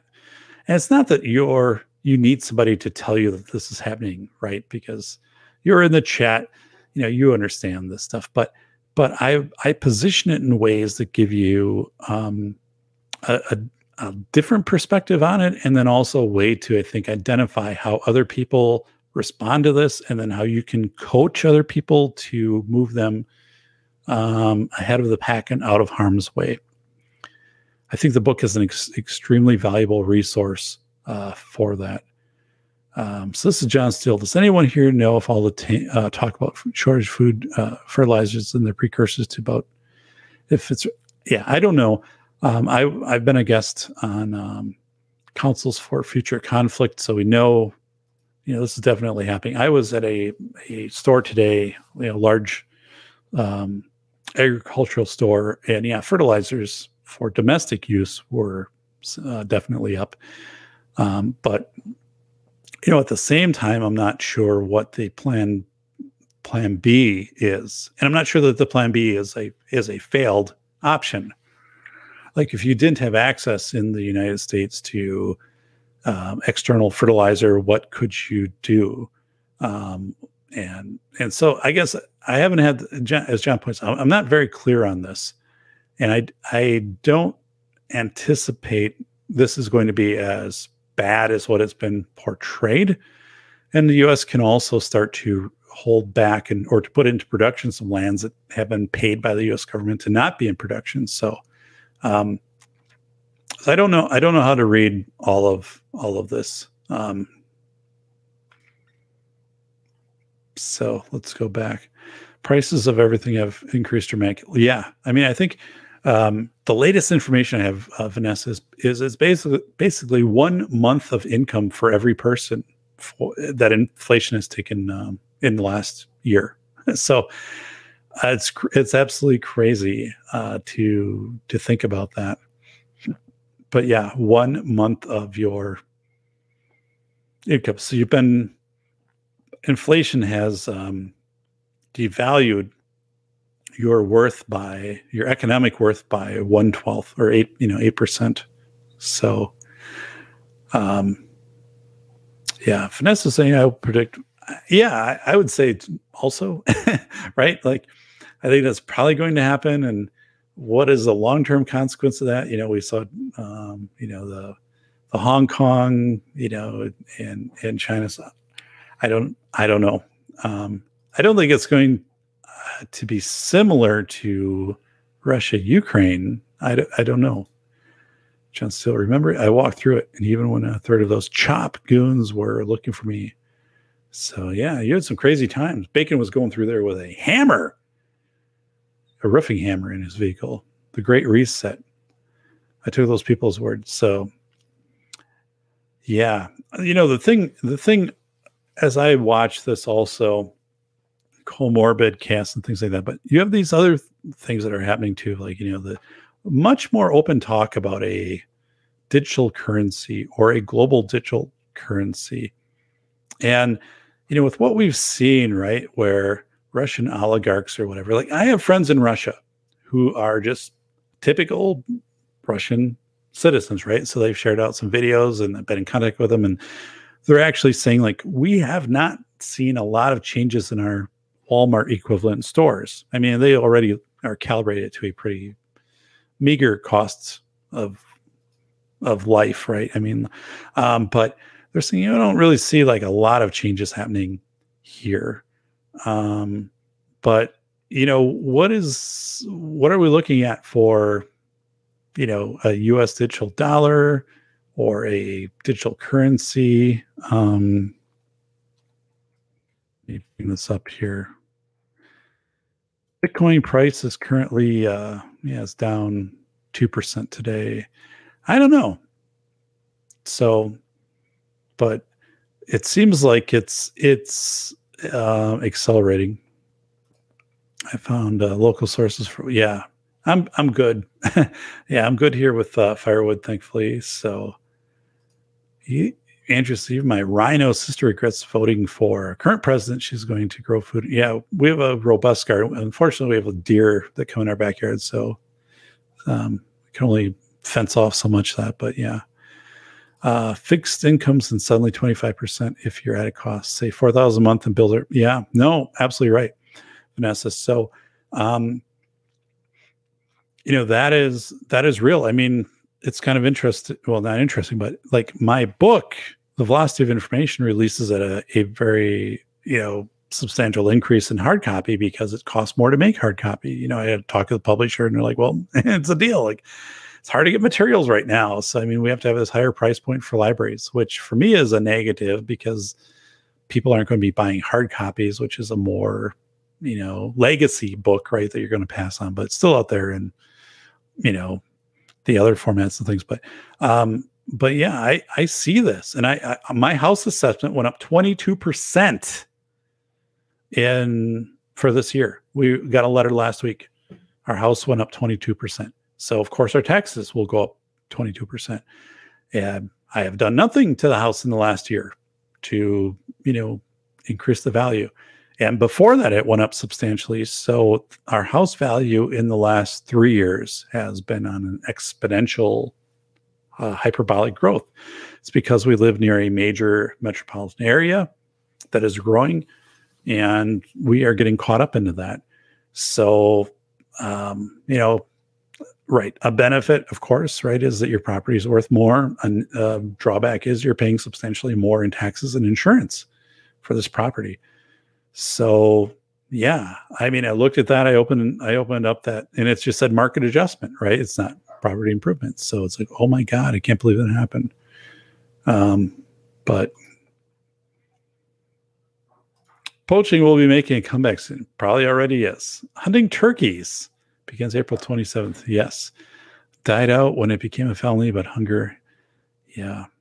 I've resorted, and not resorted, I shouldn't say, but like I've I've revisited, you know, like I eat oatmeal, which is I can buy a, a five pound sack of oatmeal like very cheap at the Amish dry goods store. And I can, you know, mix in a couple things with it and whatever and and be self not self-sufficient, but reduce my my cost.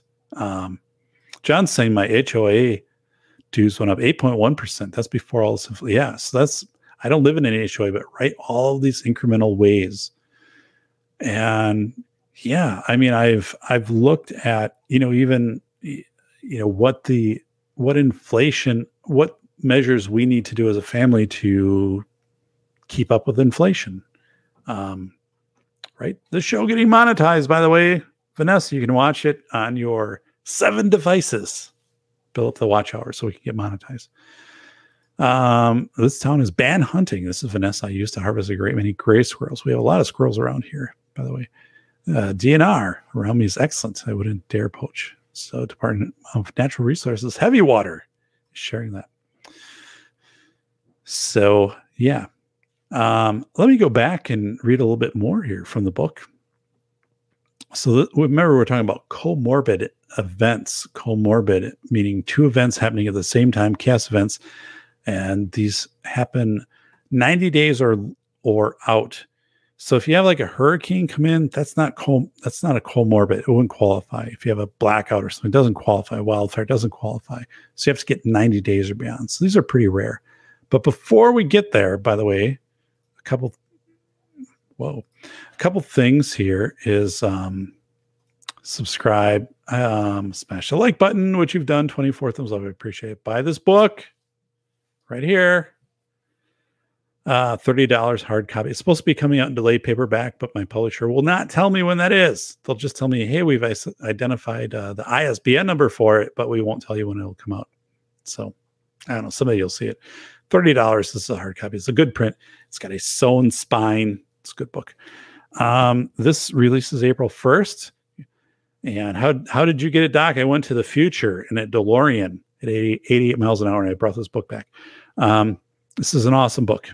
You will not regret this. Uh, in paperback, thirty-five dollars. I know it's asking a lot of you, and I I I understand. I don't set the price for these. Um, and know that like when doc gets these out in audio and stuff like that like i i'm not making a ton of, of royalties that's not how this works it's out there for you for libraries and then as the audio comes in it's a lower price point and stuff like that but it's to get this out there um but you will love this book um i actually i i read this book a couple times a week um so just uh nothing out there if you like uh, Malcolm Gladwell, uh, Jon Ronson, Daniel Kahneman, like that book is right there in that constellation. So before we, and so some of you, Vanessa is going to now tell you how awesome that book is. Before we uh, keep going here, I'm going to do another book read. Is uh, I need to uh, fire up the uh, wood stove. So um, I'm going to play our little intermission clip here. So I'll be right back. Don't go anywhere. I have to fire up the wood stove. It's 16 degrees here. So, all right, be right back.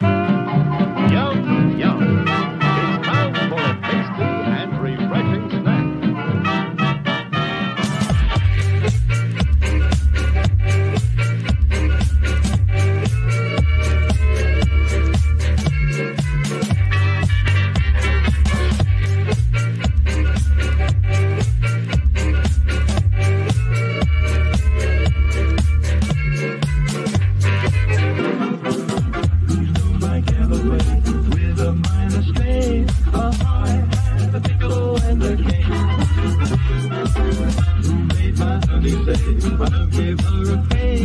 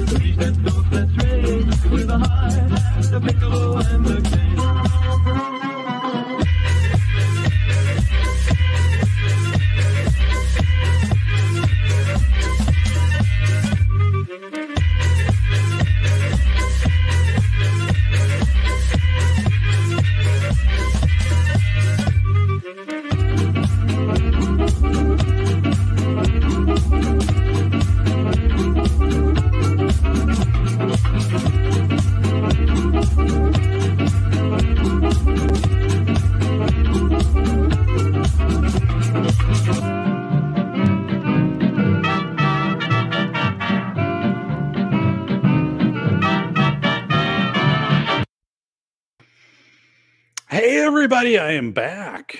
So, uh, put a few more logs on the fire, as they say here in Wisconsin in March. It's crazy, but uh, yeah, back. So, I'm going to read a little bit more uh, from the velocity of information here on page 146 about comorbid chaos. So, again, two chaos events happening at the same time, but they have to happen um, the chaos events need to occur at least 90 days or or longer.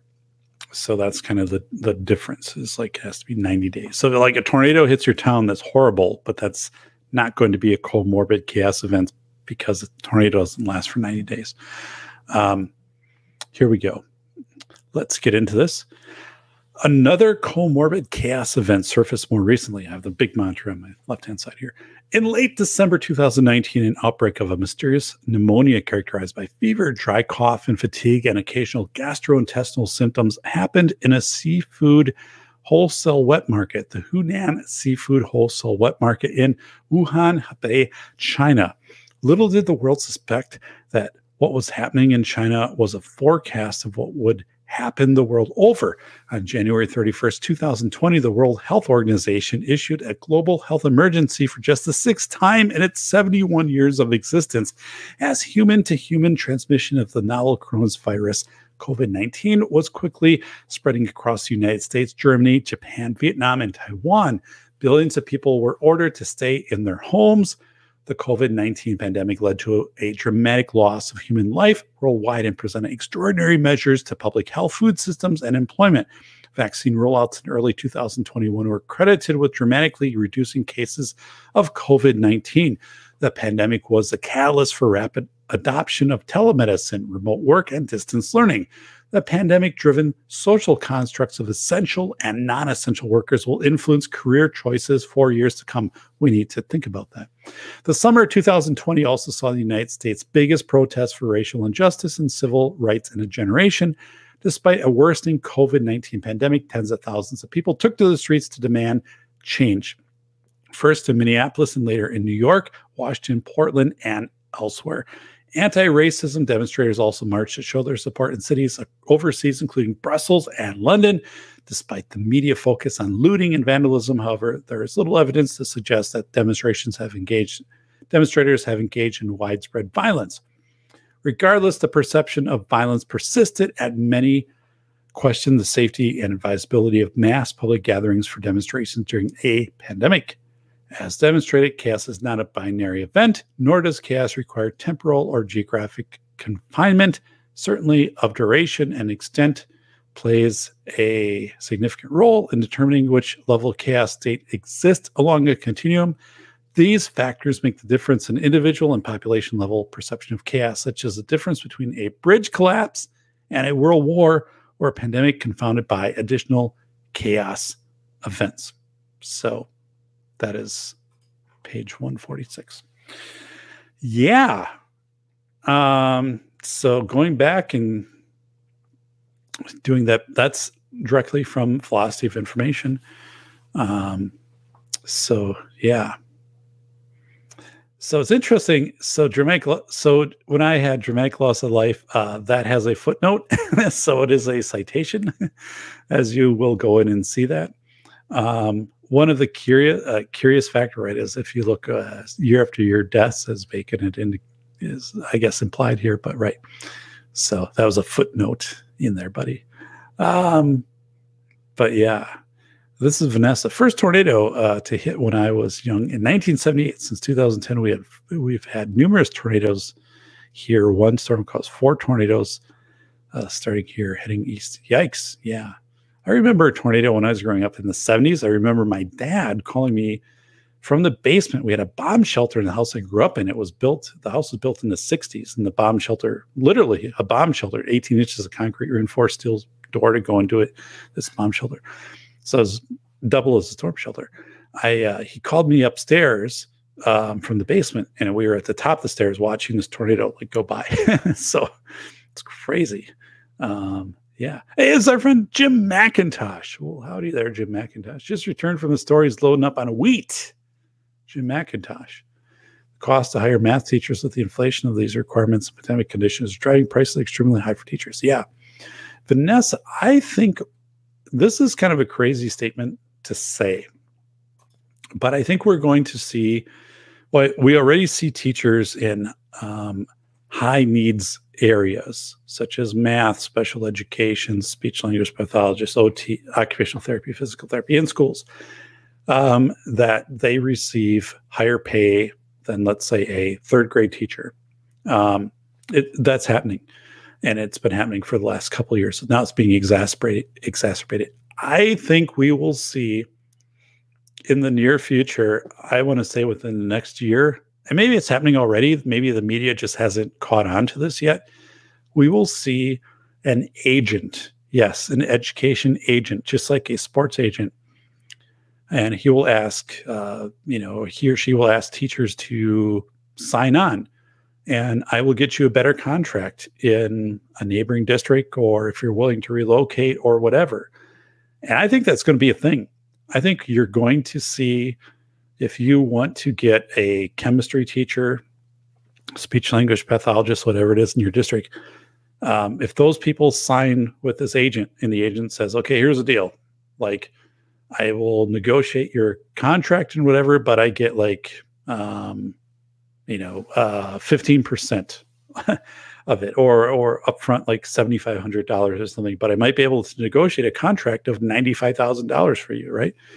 Um, that's going to happen if it's not happening already. It happens already in the superintendent world, so I don't think it's that far from the education world. But uh, but I think you are going to to see that, and um, so yeah, maybe it's this whole idea of, of something like I have that I should like jump on and take advantage of. But I, I think that that's out there.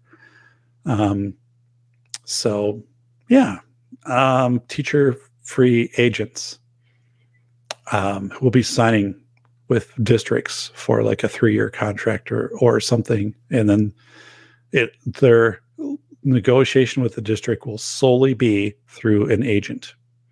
I completely uh, believe that will happen if it's not happening already, and I believe it will become uh, more caught up by the media mainstream. It won't apply to everybody. it will not. And I'm, I'm just saying the reality of the things. Like if you're teaching high school history, it's not a high demand area per your Department of Public Education in your state or whatever. But if they identify these different areas, chemistry, industrial arts, um, you know, math, right? Things like that, they're going to say, okay, you know, you can go beyond your salary cap or your comp, uh, compensation liens for these people. I know that happening already in my state. I, I know people who have been, um, you know, reward it with uh, substantial contracts just because of the area they're in. So, and to me, I, I feel no. Uh, I'm not trying to say they didn't deserve that or anything, but um, of saying a uh, one teacher is an equivalent to uh, another teacher is pretty much out in a lot of these these states and even new t- teachers getting hired on are getting more pay than other people's and people are coming and saying hey like i've taught here for so many years. I need to be made whole like brought up to where this person's being paid. They're like nope.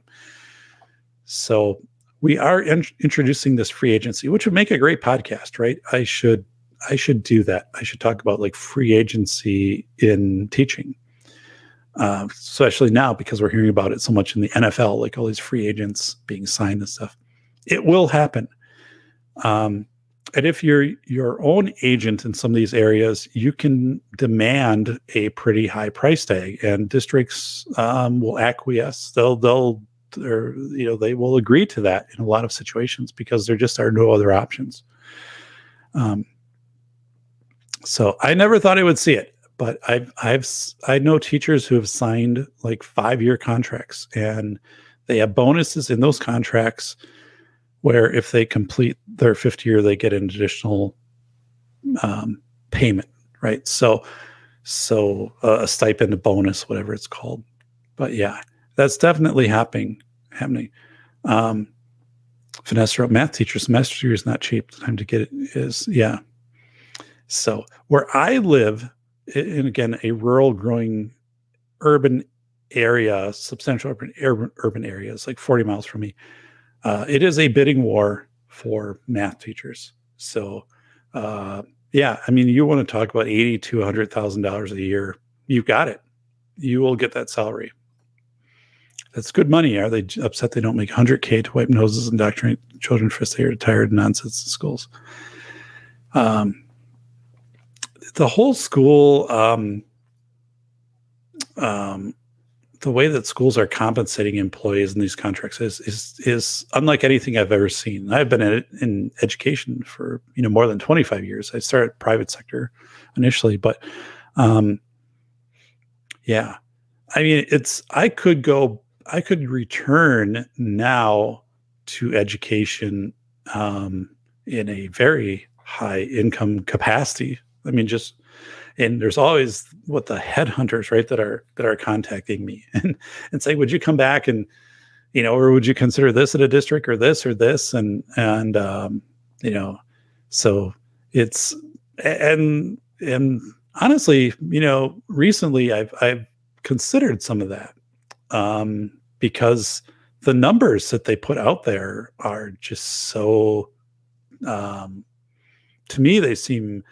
disconnected with reality, but it's it's kind of this weird reality of schools getting ESSER or these these funds um, from the pandemic relief and just these other things. And so I don't know. I, I haven't I actually I have not ruled it completely out whether I would never probably return full time um, as a into school administration because I retired out of that. But you know the the money is um, is you know forty percent higher than when I left right off the bat.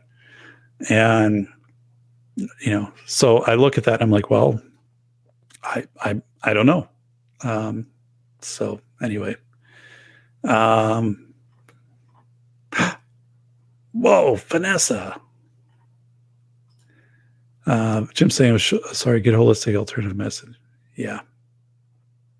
So, um, Samir, this fall will add to future retirement funds for me. So, good, good. Um, yeah, retirement age. Uh, if the meds develop to keep me alive, um, so yeah. Um, Vanessa, I just added a fifth insurance in December. You do not want to know my health care. I'm sorry to hear that, Vanessa. Right, especially as a as a veteran. You know, I just strongly believe, uh, you know, we should have systems, uh, robust uh, systems in place to to uh, reciprocate um, the appreciation as a nation to our veterans. So, I'm sorry about that.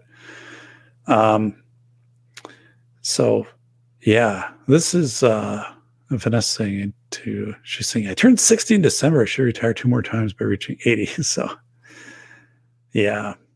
So and for those of you who don't know, the doc here dun, dun, dun, is running for political office. April 5th is the election. So I will either be voted in or not voted in. Um, I have one other person uh, who is running for the position that I'm running for. So we'll see what happens. Um, but I could be in political office here in uh, on April 5th. By the evening of April 5th, I will know. But uh, but yeah, no, I've I've seriously.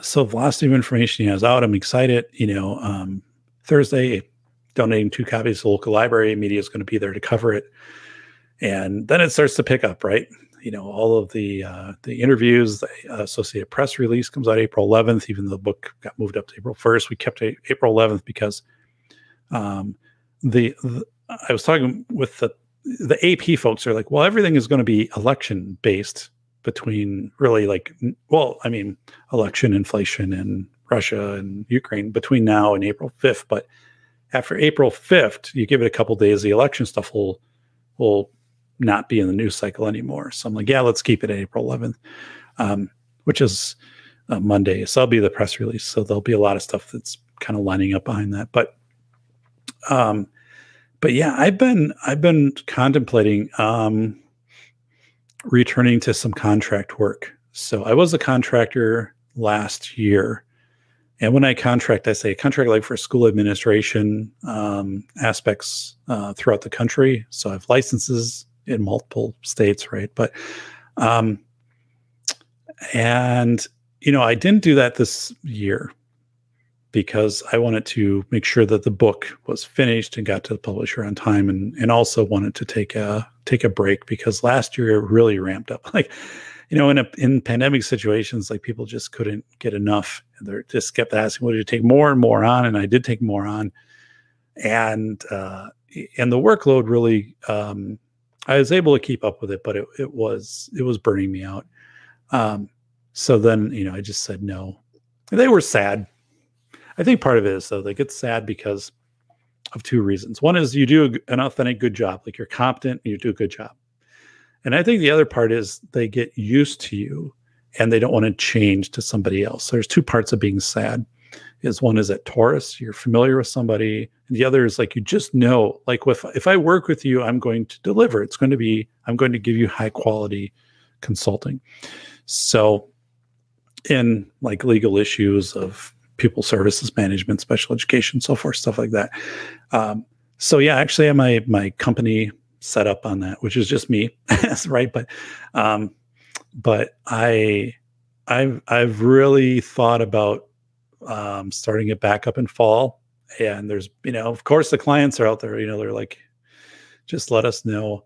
But it is this weird commitment. Then it kind of like um, uh, well, you know, it, you you don't have control over your schedule as you once did because I retired, right? and then like I came out of retirement during the pandemic, um, and then I kind of re-entered retirement in this past year. And there's a there there you know there is something to be said though of when you're working, there's some agency and purpose to that. Like when I would get up at six in the morning and go down to the local gas station and get my coffee and come in and kind of set up my consulting for the day, which is all happening from right here in the studio. Like, you know, I'm not putting on any miles.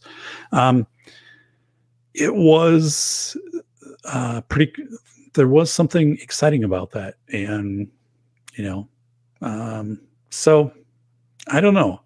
And I, I did that. Um, so is this spam bot? Hey, I know this guy, so don't, don't nuke him. Um, but uh, before you accept any teaching job, please bounce off Aaron Clarey first. Required, please. Yeah, Aaron Clarey is a good friend of mine. So, um, yeah. So when I I instructed at a university, I do uh, three classes a year. They're all legal classes. They're all uh, six or seven hundred level classes, so they're advanced. Uh, I love it. I've been there 18 years, so I continue to do that. Um, but if I if I return to uh, consulting, yeah, consulting is very lucrative, right? I mean, it just is. And especially, I'm in Wisconsin, so if I consult in California, the base consultant rate is much higher out there than it is in Wisconsin because it's calibrated to cost of living. So I kind of benefit from that too. Um, so there's, I just don't, I, I don't know. I don't know if I want to get back into that. Um, I've, I have to, I have to think about it a little bit. I probably have maybe a month to make some of those decisions because if I, if I'm going to do it, I need to let people know in spring before they sign with other consultants. Um, and yeah, but the velocity of inf- I don't have a new book in the mix. I'm not jumping into another new book. So um, this might be the time to kind of get back into consulting.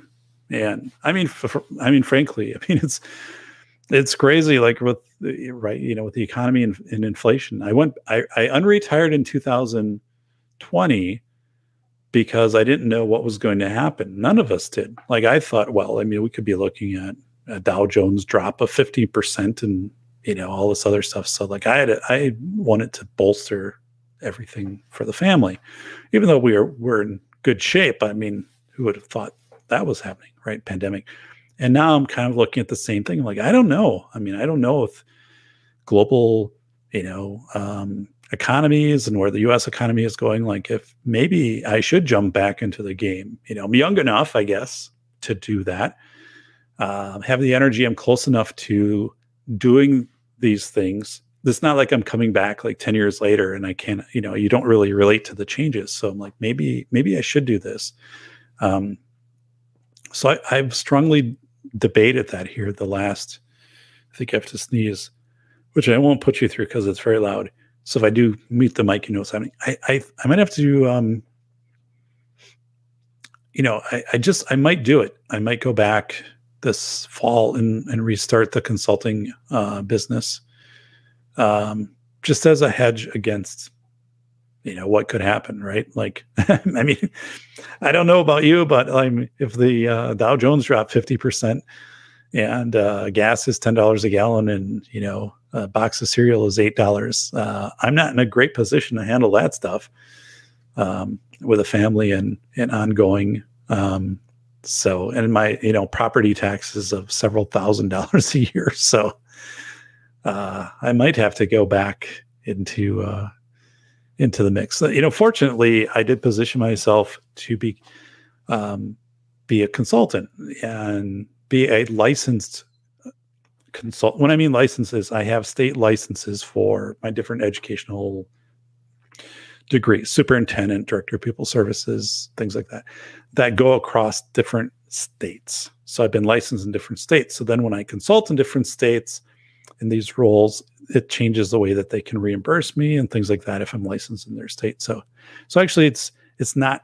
It would be very difficult for somebody to jump into that. There's a high barrier of entry, and so I position myself in my company very well to do that. A company of me again. Everything you see here in this frame is in the company. That's kind of it. Um, but it, it and it it does, you know, to to be frank, I mean, it eliminates. You know, I don't have to participate in school board meetings. I don't have any trainings I have to participate in. Um, you know, so the bureaucracy of when you when you are a 1099 or you're a consultant and you're talking specifically about things to districts such as how do you do compensatory education for special education under the Individuals with Disability Education Act. I don't have to attend. You know, uh, that's very specific on what I'm doing, right? So. Um, so yeah that's that's that's a huge benefit. And i you know i enjoyed it when i was doing it. It was um you know i thought the world had kind of pulled back from the brink when i opted last spring to sunset my consulting. Um and then also again the velocity of information you know having to kind of work full bore through summer to make sure that that got to the publisher and got out.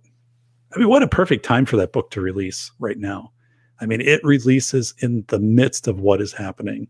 It's just an awesome book. Um, so let's go through the uh, chat here. Connecticut, this is Vanessa, has consistently been amongst the highest uh, cost of living in the country. Yeah. 40K a year is not minimum wage, 15K. Oh, where's that, Andrew? So, yeah.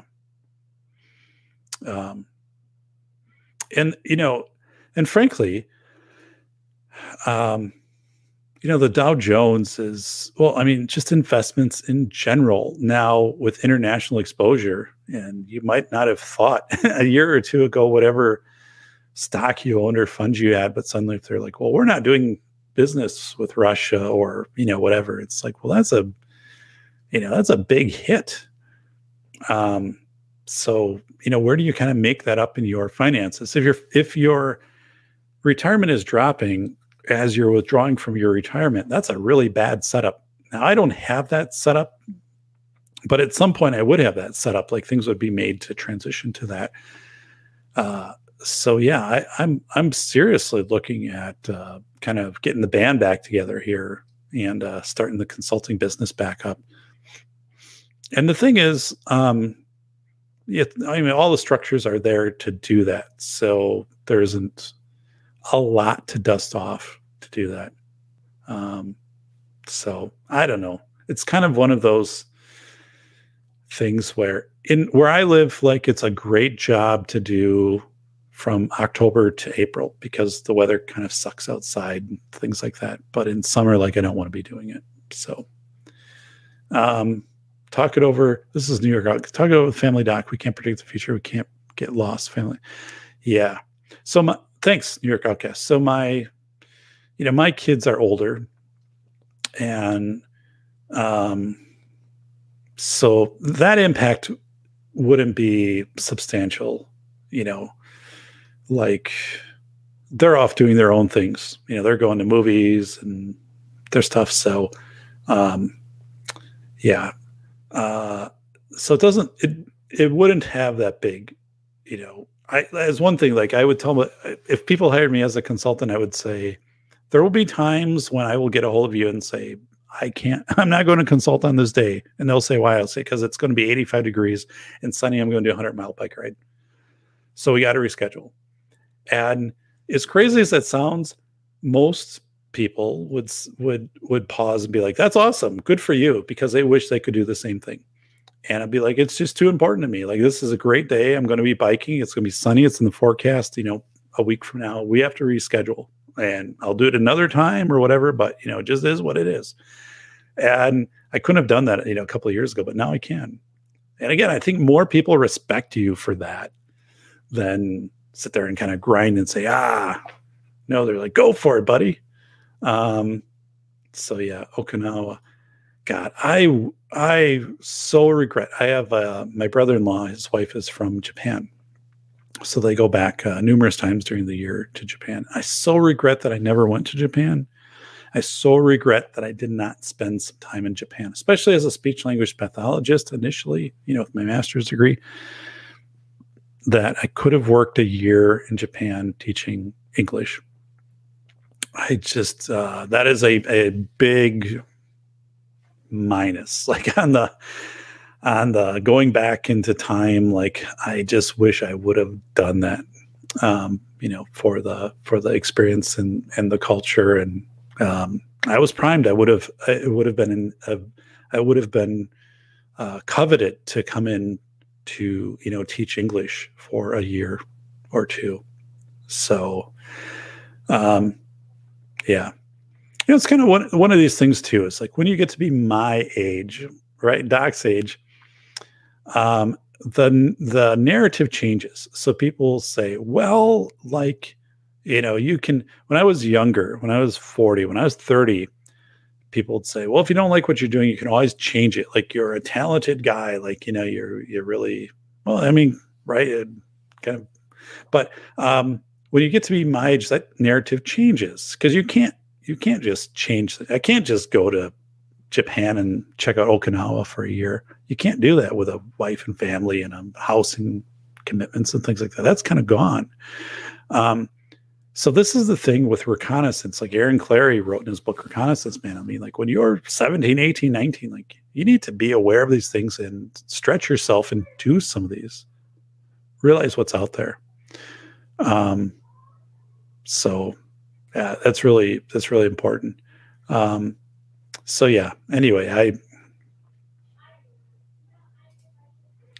New York Outcast is saying if I went to Japan, I'd go to Honda Factory and thank them for, for my old. No kidding, huh? So yeah, that's funny. That's. Uh, I will get to UK. This is Vanessa, Ireland, Italy someday. My space uh, available military graph must be. Yeah, yeah. Know, so again, like uh, you know, I've looked at this and said there there are certain things now that I know that I won't do in my life, which I don't. Reg- well, I don't know if I would say regrets the word, but like I, I'm likely not going to.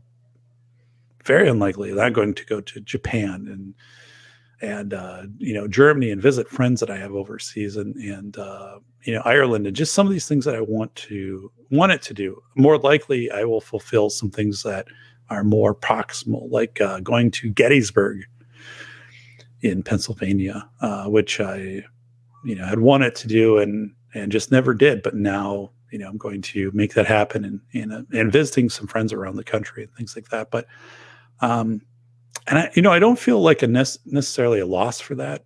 Um, I do feel though, as you know, as a dad, right? When my with my kids being younger, I want them to try um, try things that are out of their Taurus, their comfort zone. Like my oldest daughter was going to go to Costa Rica. We had her all signed up. She was going to go to their class. And then COVID hit and shut everything down and canceled that. Um, but I I do want you know those experiences to happen. Um, so yeah, I'm I'm you know kind of putting my things in order, you know, for for what I want to do here. But um, so yeah, it it is it is quirky um, because as I you know as I said, I have to make a decision here in the next month if I'm going to to restart my consulting business. I don't know if that would have like an impact on the podcast or stuff like that, but um, it would have an impact on my time.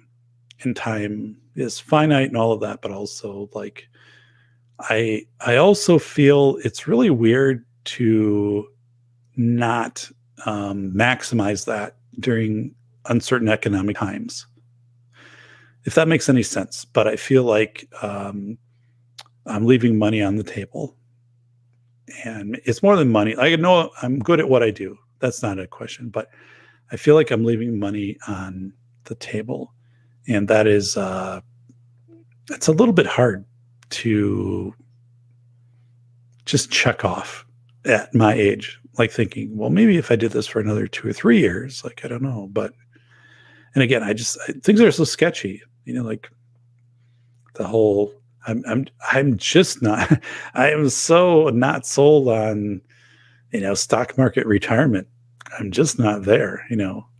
Course brokers will say here like look at any 10 years and this is the return. I'm like yeah but look at january 1st to right now. Like that's never happened. That statistically has never happened.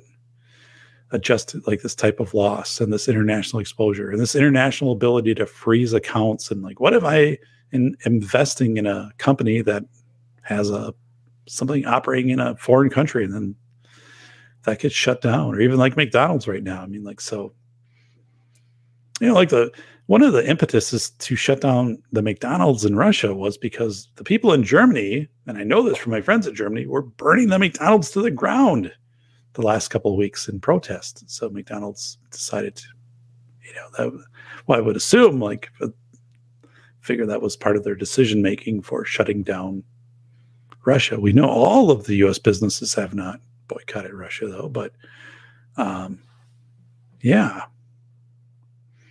So elk, God, you know, I miss. I'm t- thinking elk. I miss jerky, whether it be elk jerky, beef jerky, um, rhinoceros jerky. I don't know about rhinoceros jerky, but um, you know, beef jerky was pretty affordable where I was at up until like a year ago. And there's a beef jerky, Jack Link's beef jerky plant we would drive by on our way up to vacation. And if you stop there, it's a small town, at kind of a poverty area, and they have this uh, Jack Link's outlet as part of a grocery store. And you could buy massive amounts of beef jerky for very little money, like 10% of what it would cost you in a retail store. And so a couple years ago, we went up there and I just loaded up, you know, like just fill up the trunk with beef jerky. And uh, I don't know if it's that way now, but I plan, we're going to stop there again. Um, so yeah, that is, uh, but yeah, I, I, I don't know. I don't feel like I don't feel right biking and packing ten dollars worth of beef jerky. It just kind of goes against everything I kind of stand for here. But um, yeah, let's go to the to the chat. Elk is delicious. I had a when I was uh, a school administrator. One of my students, high school students, well, right, a student brought in um, bear jerky, and uh, it was okay. It was just really uh, fatty and greasy bear jerky. So he shot a bear, and he's like, "Here, here's some bear jerky. So he peppered it up pretty good. So I mean, it was seasoned well. It's just like really kind of kind of fat and greasy. It wasn't my thing. Um, so, yeah, jerky. I need to. There isn't a good place to get discount jerky.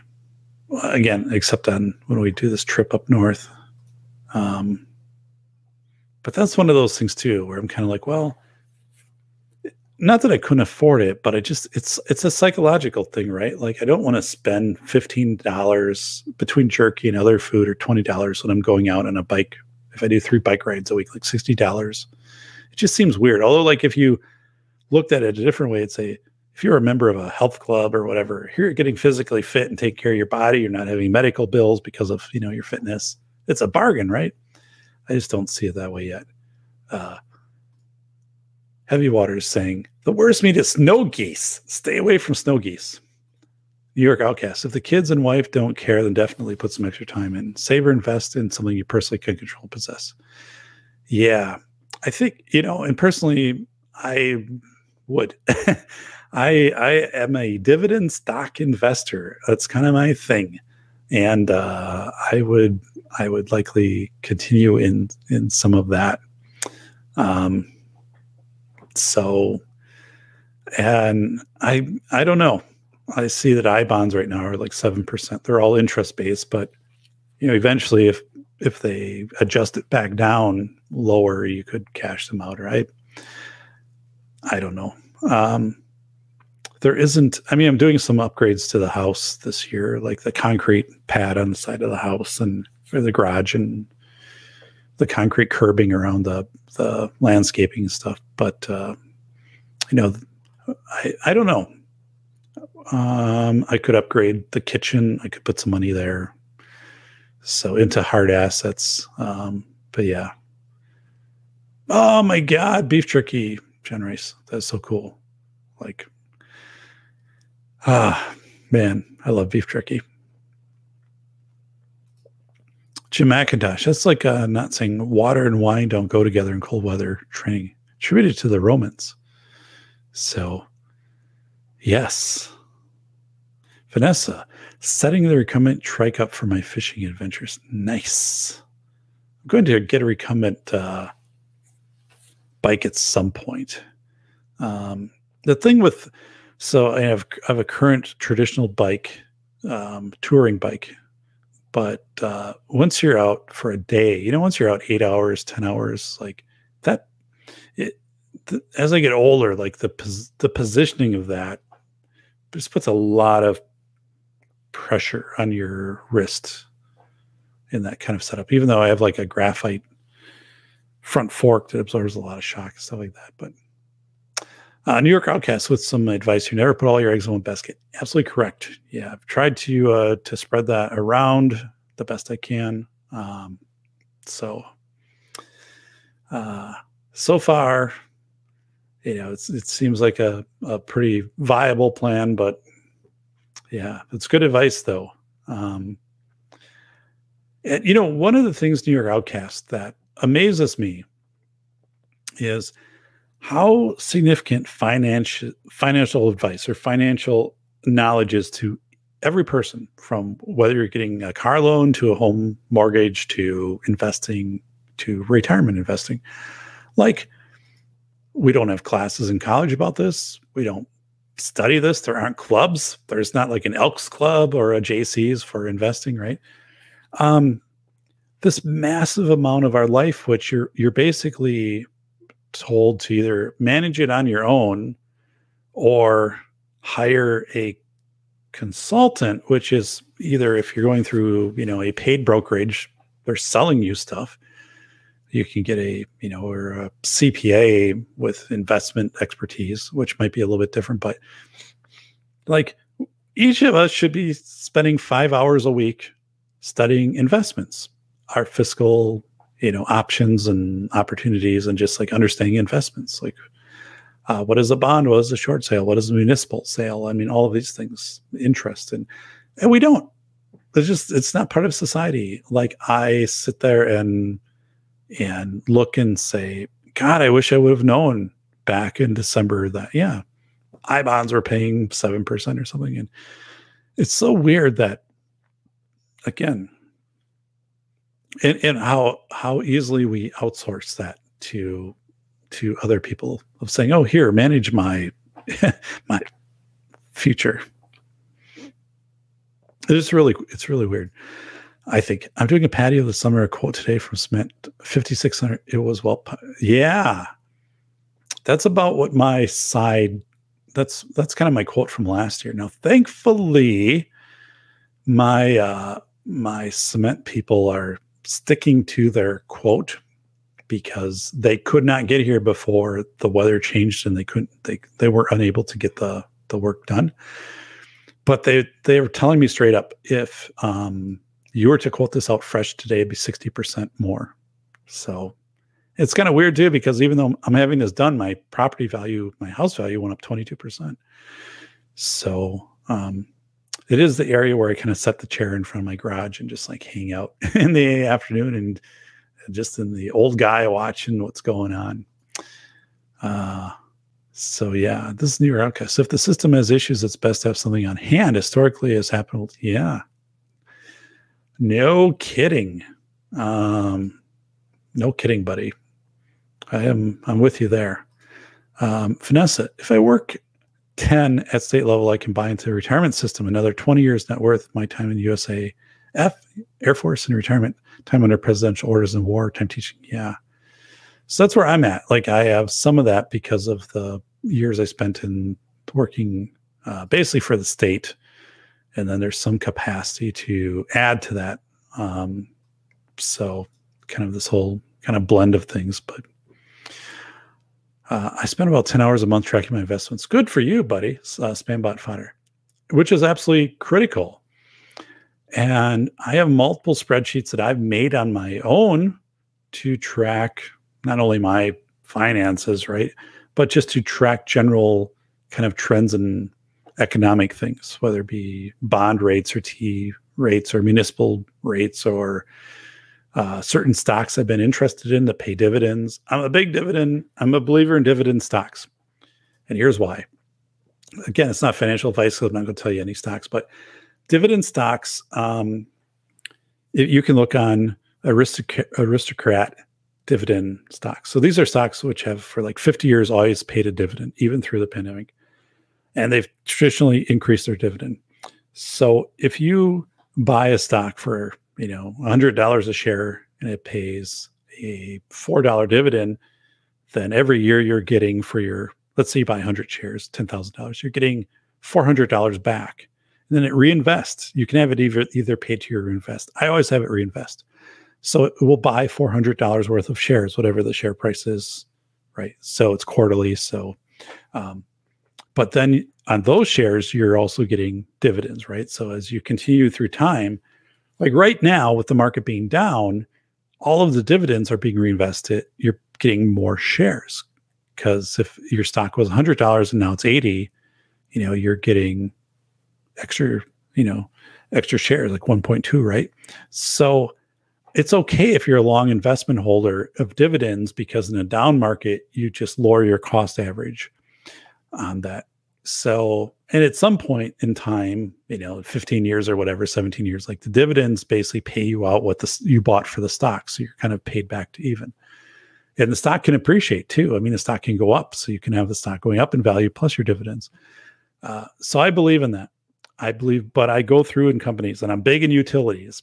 I love utilities. So companies, you know, that are electric and water and stuff like that, because the pay dividends, uh, that's hard infrastructure. You just can't jump into that. There's a barrier to entry. Um, so, and people need that stuff, right?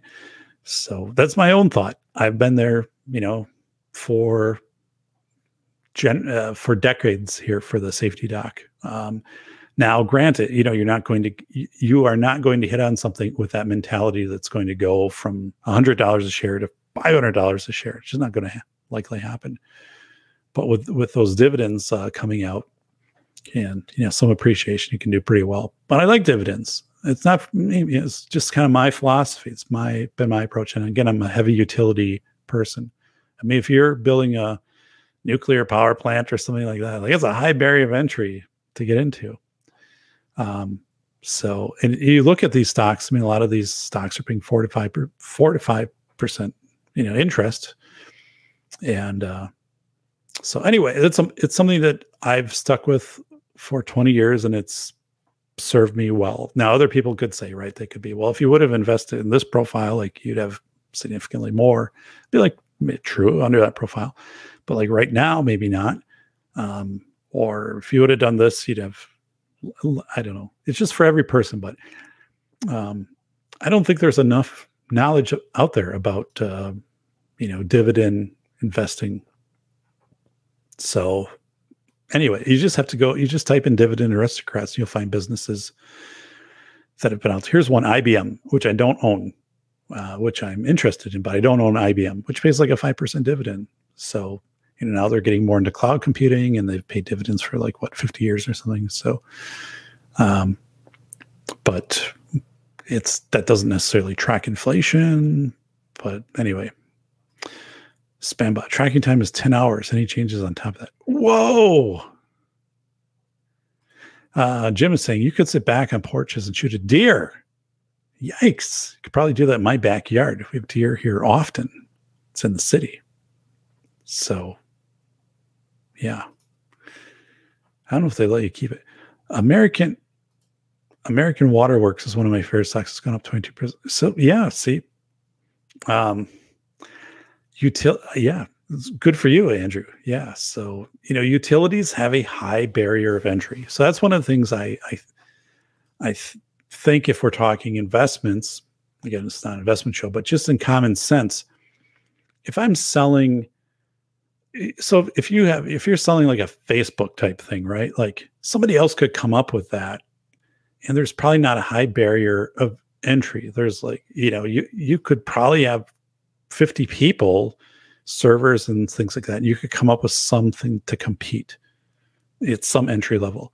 Now though if you're providing water to my house right or you know electricity uh, natural gas and things like that. Like you have to have, you know, the the pipelines, production, all of that stuff. Like that is a barrier of entry. And I I really believe in this, the, and it's regulated too by the federal, usually state governments. So things that are regulated and have barrier of entries that pay like a five percent dividend, I'm pretty happy with that. Um, to be honest with you, so it's kind of the old doc talking here. Five percent, it, it is, yeah, yeah again, I don't want to get into what would be called financial advice, but I could name like 10 stocks right now, you know, that dividend stocks are out there easily 5%. Um, so, and again, if you reinvest those, you're buying shares. So if they go, and these things are always cyclical. I mean, if you look at them over like a 50 year span, it's like when there's electricity demand, like, you know, heat wave, they go up. And when there's less, it goes down and up and down. But, um, but nobody talks about this. Never had a class in high school or college or like even friends or even like an investment club. Uh, so yeah, I had a relative who was an investment club back in the 70s and 80s and did really well with that. That was back when you would have to open up like the uh, Wall Street Journal to see the difference in a stock from day to day. It wasn't you couldn't find it on the internet. So, uh, yeah, Heavy water saying last season, one day my wife, I was at a baby shower in the burbs, sent a pic of a 10 point buck uh, while I was in a tree stand seeing nothing. That's, oh my goodness. Oh my goodness. Wow. Vanessa saying, I worked at a paper mill that had the highest return in investment at the time in our retirement fund. That was the fastest earning one. Yeah. Yep. So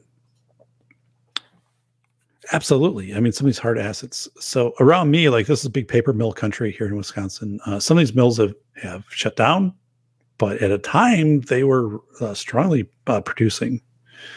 Um, so oldest paper mill in the country, says Vanessa. So, yeah. Uh, GameStop has a 9% dividend and Microsoft uh, apes been over the yikes, Jim. Yeah. So I'm, you know, where I invest typically, I don't invest anything that I don't intend to hold for 10 years unless there's some crazy thing that happens in the industry, right? you know, someone does, you know, invents a Mr. Fusion and suddenly power companies are on the ropes, then I would be out of that. But um, I usually go with like a 10 year plan when I when I get in into stuff. But you know, right now I think there's a lot of uh, there's a lot of opportunities. I'll say one because I don't own it. Honda Motor Company trading about thirty dollars a share. I don't know. I haven't checked it today, but um, like a four percent dividend, right? But you know, Honda is I, I I think on I mean that's a great value. I mean, I think Honda is, has a bright future ahead. That's a strong dividend. Um, so yeah, Andrew's saying if you can find out uh, there's Twitter account that spams with Nancy, right? No, that's true. uh, saying, hey, I hate utility companies. There's a damn monopoly in my area.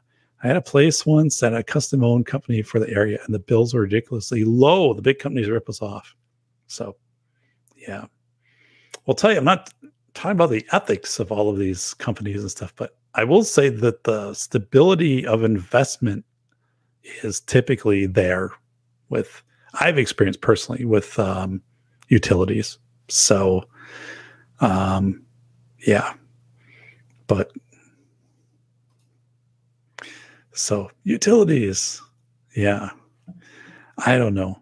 I'm uh I don't know. I mean, it gets it, there's all this weird thinking, right? Because you you can be like, well, I can invest in this, but what if the, uh, you know, what if the government freezes just some accounts, right, and just takes so much off the top or whatever, or um, every, uh, you know, so there's so many variables now that are like, how do you how do you kind of cover the basis? I don't know.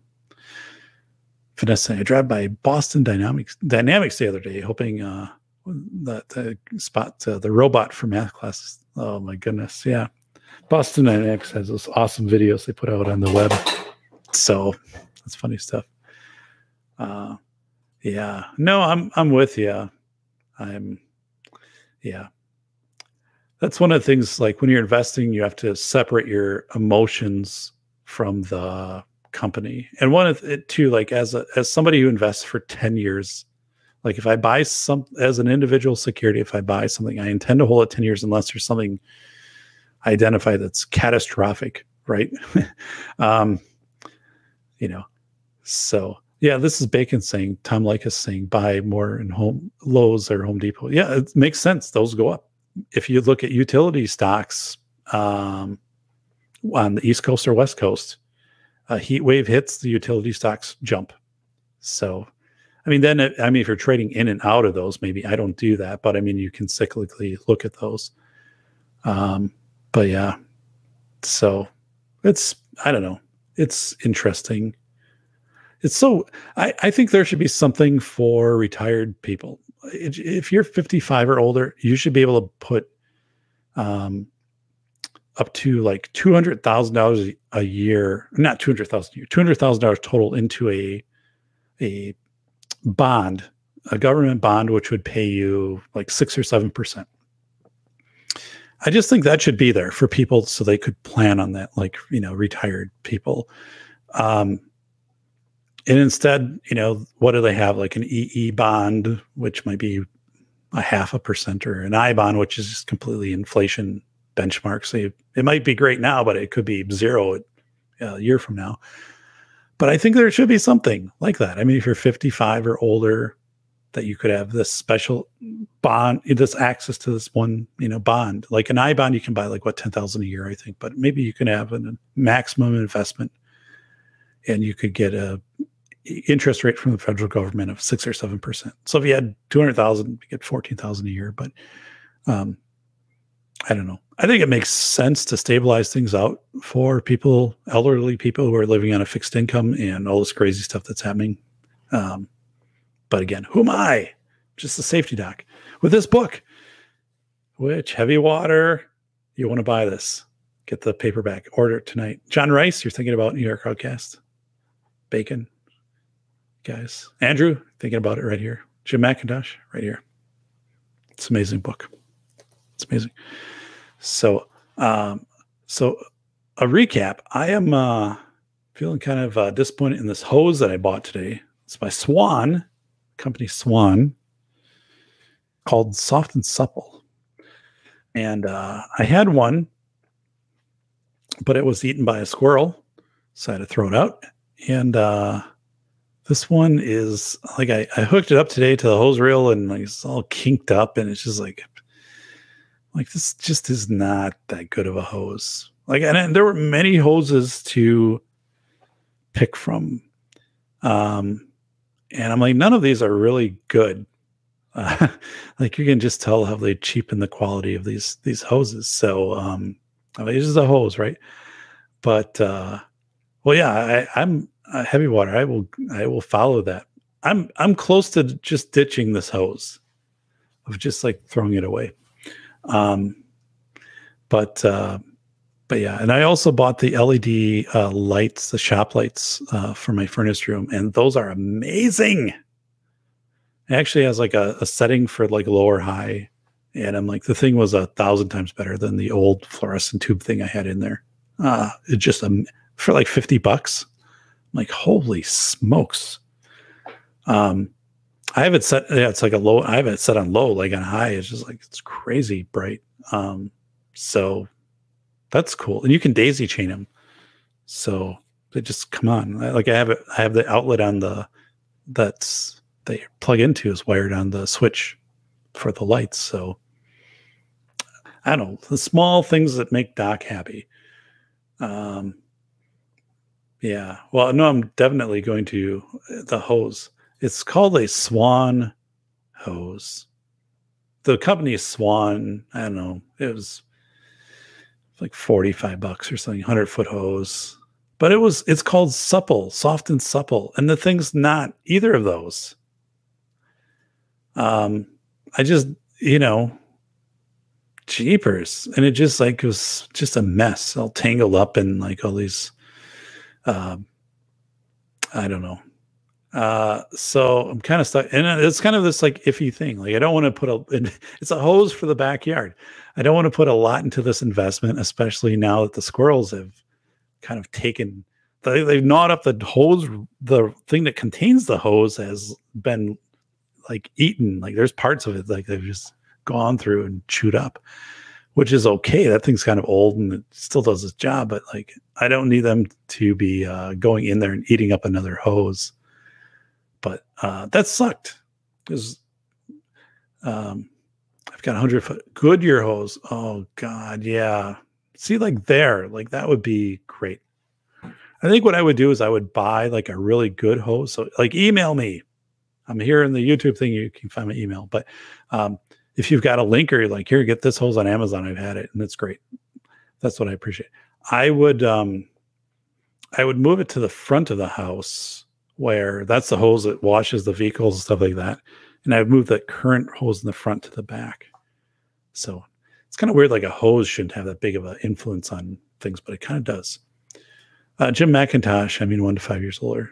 So um is Alex Patino. Crappy Chinese. Yeah, I don't know. Uh yeah, it it is just really uh yeah, it's kinking. It's got, you know, so as I wind it up, like and I try to like, you know, remove the kinks like very carefully with a pliers and some cardboard to not like leave a mark on the hose and but I'm like this just sucks. Like you even when I was in the store I'm like this isn't a great hose but I didn't want to spend like a whole bunch of money on a rubber hose for again what's the backyard. And in winter, I mean, so I take in the hose reels in October because it's Wisconsin, right? I mean, there's no need to have a hose outside unless you're fighting a fire. Um, and then they sit in until now, and then I bring them back out for spring. So in winter, they're not out there. It's just that in so it's really April through October they're outside. Otherwise, the hoses all come inside. Um, but yeah, that thing was damn disappointing. Like I, I regret that I bought it to be honest. Um, so I don't know. Um, anyway, just irritating. I don't know if they take it back or not. I don't know if I want to make the drive to, to take it back. It's all kinky, right? This is a kinky hose. I'm not a, I don't appreciate this hose. I don't know if they would get all grumpy about it or not. Like I just think it's better to just like if I decide to get rid of it, just go on. My workshop bill will allow me to build an insulated shed for the well pump. We're trying to keep the well running year round. Awesome. Bacon saying, "Hey, hoses with kinks can command a premium price." Yeah, there was something on the front of the hose packaging. It it said there was a review, and it and uh, something like this hose uh, doesn't uh, get kinky at all, or something. I'm like, that's kind of a weird review. Like, I'm not sure I would put that on the front of my my product here, but it does. It's uh, it's hundred foot hose too because I have a big backyard and I need to be able to kind of cover that area for different purposes. But uh, I don't know. Here, I shouldn't be upset about this, right? I should it should just be rolling off. It's a hose. It's hooked up now. It'll probably be functional. Um, I guess what I'm it's nostalgia. Like I'm just disappointed because the hose that I took, uh, uh, I dis you know I, un- I disconnected it today and threw it out because it was eaten by the squirrels. I'm like this. It just was better. It was a better hose, and the only reason it gave up the ghost is because the squirrels ate it. And I'm like, why can't I get this today? Why can't I f- I find this? Like even if I'm willing to pay a little bit more, why is it not out there? The transcript of the show could sound really raunchy. Yes, it could. We'll see if uh, they put that out there or not. So, yeah, hoses. It's disappointing. Who would have thought? As a young man, no one ever talked to me. Hey, when you eventually get a home, garden hoses. So it's just disappointing. But yeah, like the shop light though, holy smokes. That thing is awesome. The new LED shop light, re- you know, replacing the 30 year old fluorescent tube, you know, thing down here, which in my uh, furnace room slash wood area slash pantry. Like, holy smokes. Big difference. Um, so, yeah. Well, um, let me tell you kind of what I'm up to right now is so I'm recording the Velocity of Information in audiobook. My, my, well, I'm narrating it. Uh, there's a studio in my town, a professional sound studio. So I go there Wednesday and Friday mornings, and then a sound engineer sets me up in a booth and listens as I'm recording, and then in real time tells me like repeat this sentence or whatever um, to make sure we get everything right. And and then uh, he is uh, producing everything down into the files. So I'm working with Findaway um, Voices. So that's my distributor, and I've loved working with them. So um, uh, they're doing both books, but uh, Findaway Voices. So um, School of Errors will release. It'll be like an Audible and Google Audio and whatever Nook or whatever the audio stuff is out there, all over the world, um, in libraries.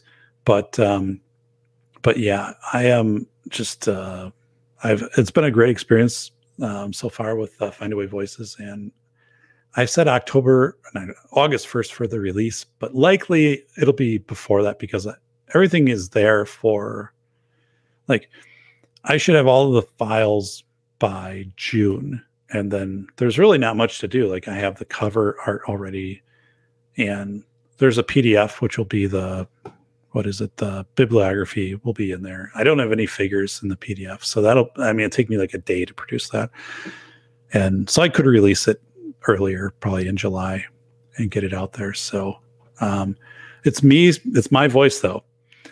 It's right. It's me narrating. So and um, it is fun um, to do this, and I practice and I listen to myself at night.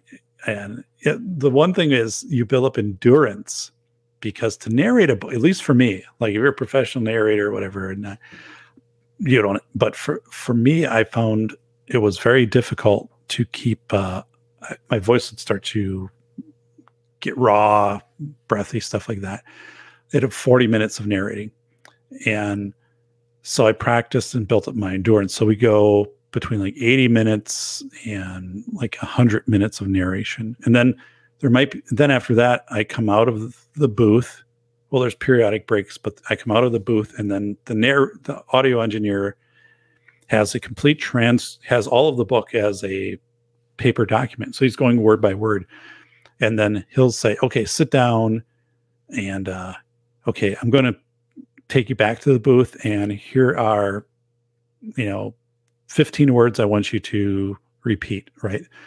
And then because when I said them, whatever, they weren't as clear as they needed to be or something. And then I'll repeat those and he'll just like, you know, bring those into the document. So, and then usually I stay for the first uh, part of the mastering of the files where he's editing them just to kind of check out.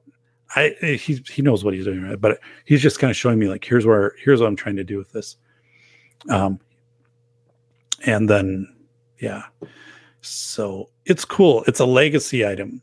To do it my well it's two things. One is the publisher wouldn't have allowed me to do it any other way because that book did not have exclusive auditory rights in it initially. But um, it's a legacy item.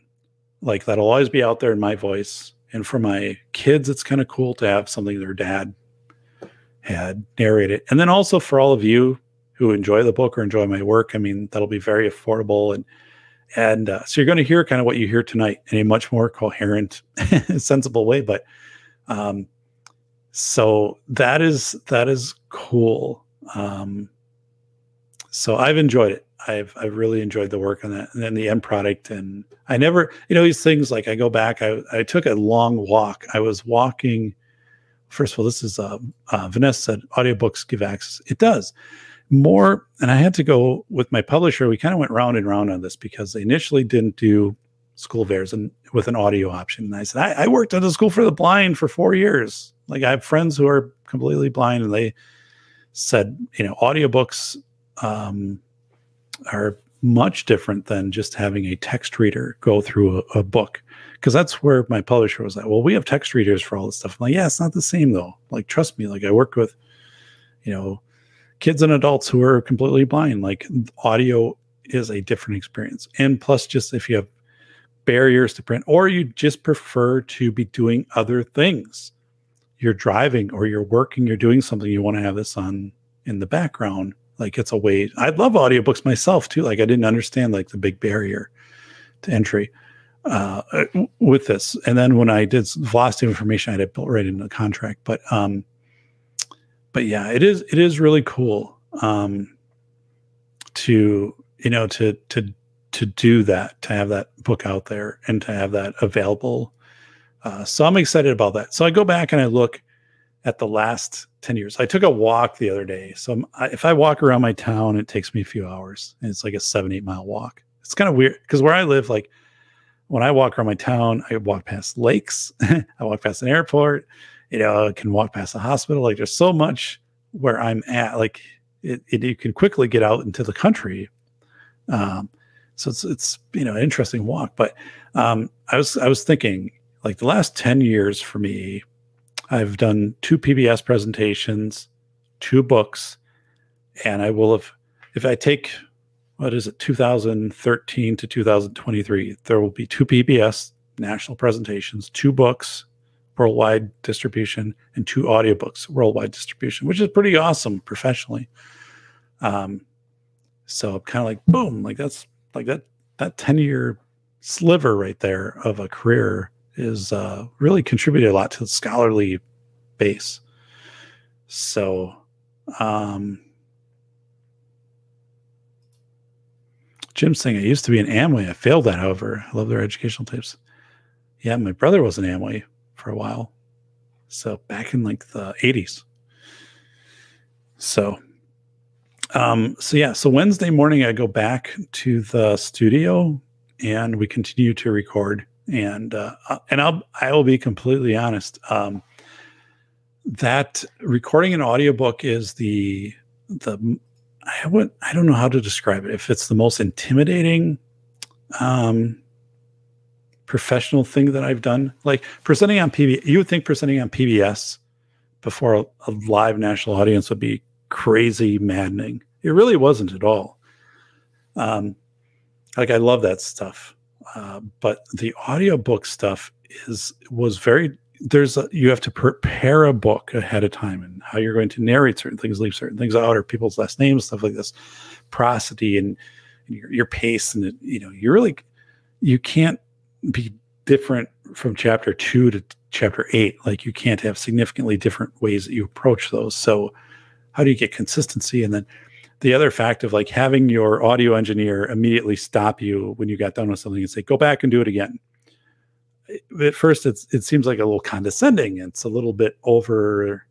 It was hard for me to, but that's exactly what the audio engineer needs to do because you know they need to be getting the best capture of what you're saying. So it's really weird. Um, but also, it's like I feel like I'm growing. Like I feel like I'm learning through this process. Uh, I know that I'm learning, and this is all good. Um, so I don't know. Um, New York Outcast Doc is walking around scoping out the neighborhood again for research. Yeah. so uh, the neighbor, yeah, the neighborhood. So in summer when I walk when it's hot, like those are sometimes I have to like stop and grab something to to drink. Like it gets so like but I, I love um I love being out in the sun um, yeah, I've got a, a pretty. Uh, uh, it's just, from where I'm at. I have a couple routes that I can can walk, which are nice. Except in winter, you know, it sucks because I live in the second oldest community in my state, so there are no sidewalks. Are very few. So you're like out on the roads or trails, and if those ice up and stuff, it gets bad. So um, Vanessa's saying you were learning how to record a book. Yeah, and there is this whole process of learning how to record an audiobook. And like I said, I don't do it here I do it in a studio. So it's all the professional equipment, a sound booth and stuff and and and things like that. So um and then the the engineer is edit, editing everything, you know, putting all of it together. But uh, there's much to learn with that. It's just not simply you open it up and you you read it, right? I mean, are you going to you know what do you do for abbreviations what do you do for citations um, you know and then if you change too much you no longer have a, a it becomes an unabbreviated, you know, where it's uh, you know change from the the original. Or what do you do when you get to figures in a book? Like how do you narrate those? Um, and, and I mean, all those I guess are mechanical. The thing for me was like pace. How do you pace yourself? So if you're recording Wednesdays and Fridays, that each of those days aren't significantly different. So if someone's listening, like, oh, this is a great day for Doc, or there's a day where Doc seems really like tired or something. So that's where my engineer will will stop and he'll say, "Hey, listen, let's listen to 5 minutes of like last recording. Like here's where you need to match. You need to come in at this energy." So, which is great. Um I like hiking New York Outcast hiking trails. I I'm with you. Like when I where I hike and also where I bike, like no one else goes.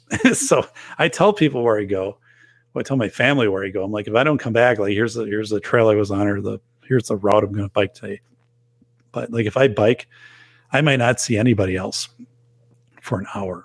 So um, yeah, it is really rural stuff that I'm doing, but I prefer that. Uh, speaking in public, etc., uh, is a very good skill to learn. Military taught me auditorium size speaking. Yeah, it is right. It, it, you know, that's one I've never had a fear of public speaking. And when I presented twice on PBS, the only thing that ir- irritated me one time on PBS was I had a an external link that I thought we should have internalized. Like basically, I would have just brought it up from the screen in front of me versus like going out during a live show. And it did have a hiccup going out. So it had a, you know, and I used the doc personality and covered for that until they were able to like fix it in the booth and stuff like that. But, um, but no, I don't. I I I thrive off of that. Like I when I present in big audiences or PBS or something like that. Those are awesome presentations. That's why people will email and say it's a really credible. Um, yeah, and then I, you know you stay afterwards and people are in the audience asking questions things. But you know I do less of that now. I was in, I was invited to present at a, a large conference, and it was a little bit outside of my wheelhouse. I just said, uh, I'm not really into that anymore. You know, um, I just I'm I'm not. You know, I'll do interviews. I'll do key, I'll do keynotes if they're smaller for like a business or a school district or something. That's but I'm just I'm not, not that I fear it. I don't at all. I just, I don't like the travel. Um, and I just don't want to kind of do the prep for it anymore. And just the whole, the whole conference scene. I don't know. For me, I kind of grew out of it. Um, and uh, you know, the conference stuff is so weird anyway with the pandemic. I, I, I don't know. Spambot Fodder saying, uh, a good sound engineer. Yeah, my sound engineer is awesome. and he's my age. So it's weird being, when you're presenting, uh, you're, narrating, being stopped and told, repeat this again, because, like, you know, just I, I, people don't typically do that in my normal interactions in life, but he has to do that, right? Because he has, he's, needs to get the clear take. And I, I'm so glad he does that. Um, but yeah. So Vanessa saying, um, my commanders found out the presentation classes, presentation classes were rated so highly by the attendees, they decided to have me. That's cool, Vanessa. You bet. I love listening to um, great presenters, right? And everybody does, and, and and people want a presenter to succeed. So I mean, if you're passionate and organized and can relate to people as a presenter, so you know, again, like you know, I and maybe this is something where I'm just I I will revisit it at some time and return to presenting. I did some big presentations in the last couple of years, not only PBS but you know other big keynotes and things. And um, I don't know. Um, it was New York saying, uh, uh, Doc Stereo groupies uh, sweating him. Yeah, I am. Uh, I don't like the travel. So like this is probably where Aaron Clarey and I, you know, Aaron and Aaron's a friend of mine. We're both from Wisconsin, you know, and I see Aaron quite a few times, you know, throughout a, a year. But um, I don't really care for the travel anymore um, to go somewhere, and I don't care for the the conferences are all the same. There's no difference if you've done one if you presented at one conference, they're all the same, you know. And yes, you get treated well, but I mean, then there's so much downtime and conference meals, right? And the I don't know. Um, and I just I don't know. It's, it's just I it's just kind of not my gig anymore. It's kind of like back in the '90s. I went to every Green Bay Packers home game in the '90s, every single one, including playoffs. It was cool back then. You know, Brett Favre and Reggie White and things were, you know, a crescendo for the team. You know, and, and now I haven't I haven't gone to a game in like 15 years. I took my brother-in-law to a game, um, but I like I just don't have any interest. Like, and people always ask me because they have tickets stuff like, hey, do you want to like go to? I'm like, not really. Like, I just don't.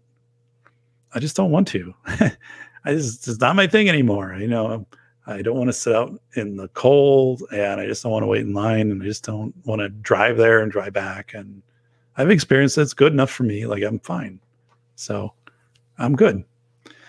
Um. So Jim is saying tra- travel does. Yeah, it's just not appealing to me anymore. I there's a it just isn't. I just don't want to to to do that. Um, Vanessa saying people were asking me what the heck I did during that course. I told them they had to come up uh, to learn. So, yeah, absolutely. Bacon saying, Doc, uh, we know Doc was in the traveling gigs for the free, yeah, the free continental breakfasts. Yeah, no kidding. You know, it wasn't it wasn't bad um, before the pandemic. Um, you know, as you get older, like to be away from home and stuff gets to be more tedious and travel and stuff. I don't I don't really care for that as much, but um, but then that just changed it. You know, like I don't want to. I don't. I'm not delivering a keynote where I have to wear a mask um, that cha- it changes the, the whole dynamics of everything. Or, you know, I just I I no, just forget it. I'm not just it's not something I'm interested in. Um, New York Outcast. It's nice when events happen in a place you actually want to go for some reason. Two person. Yeah, I've done that. You're right. There are places where I'm like, I want to go there. So like I will present. That was a big part of of my when I would go and keynote and stuff like that, especially in Wisconsin, if it's like somewhere warm, you bet. Um, no kidding. Travel as a professional homeless person did that in the Marines. No, thank you. Yeah. Yeah. You, you're always, you're packing and you're up and down the dial, like you know WKRP in Cincinnati. You get in that perpetual, yeah, pack and unpack mode, and I don't know, you know, and it's the same conversations with people too. I mean, they're glad to have you there, right, and things like this, but you're having the same initial conversation. So if you hang out with people at night, it's this usually you're listening to them, which is okay. Um, but I I don't know. I just don't it appealed to me much more in my 30s and 40s than it does now. It just doesn't uh so you'd have to really have a pretty powerful pry bar to get me to present anywhere these days. So, you know, it just isn't going to happen. Heavy water travel does suck. If you could simply walk into a plane and light a smoke, yeah. Now you have to wait for an X-ray search, get tested for disease. Yeah, no kidding. Um, yeah. Just ah, I'm so just not into the logistics of things. I used to have it set up, you know, where if you present somewhere, they had to pick you up at the airport. You know, all of that stuff was done, right? You know, they have accommodations would be already set up for you and paid and things like that. But still, like it just takes this chunk of time out of your life. And um, I don't know. I never thought it was worth it. I don't know. It was worth it at some point, like when I was building up my credentials and experience, stuff like that. But it's not, it's just not worth it now. Um, I don't know. But with that said, if somebody wanted to fly me out to Hawaii to do a keynote, pay my expenses and stuff, I don't know. Maybe. I don't know. So, um, New York Outcast. I normally have a great time when I travel for pleasure. Everyone is so nicer when you leave New York. I imagine. Um, yeah, no kidding. 1970s. Yeah, looking back, cheapers. You know, we went to uh, we went to Disney. I drove the family down to Disney in 2017. It's kind of a National Lampoon's Vacation, and um,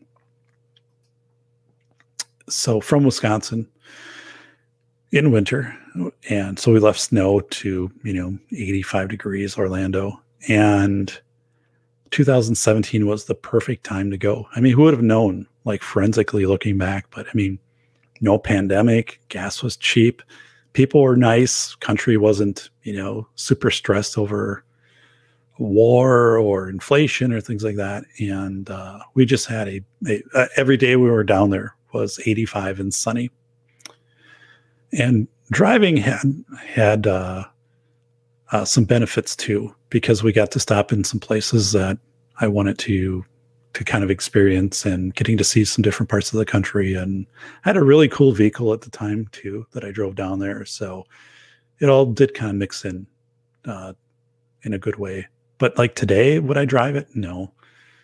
Um, or even like flying is kind of weird today. Like I don't I, I, even like the Disney thing is like I'm I, the whole appeal of Disney with everything going on. And I've had friends who have gone to Disney and they've said, yeah, it's just not the same. It's far from the same, you know, um, having, uh, you know, very prescribed times for lines and, and fewer things open and the spontaneous, you know, the parade, the big parade stuff has been scaled back. And they said, just isn't, it hasn't bounced back. It's a different feel to it. So I don't know. I'm glad I did it when I did. We went out to South Dakota in the summer of 2018, drove out there, and that was also perfect timing to get the family out there. So, um, yeah, this is I hate being a pastor. I so do I. That was one thing too. Like I, I got to the point toward the end when I was doing keynotes and stuff for consulting. I'd be like, I only fly business or first class. I mean, I'm sorry, but I, if you're going to do this, that's my condition. I will only do this. Um, so, yeah. Um,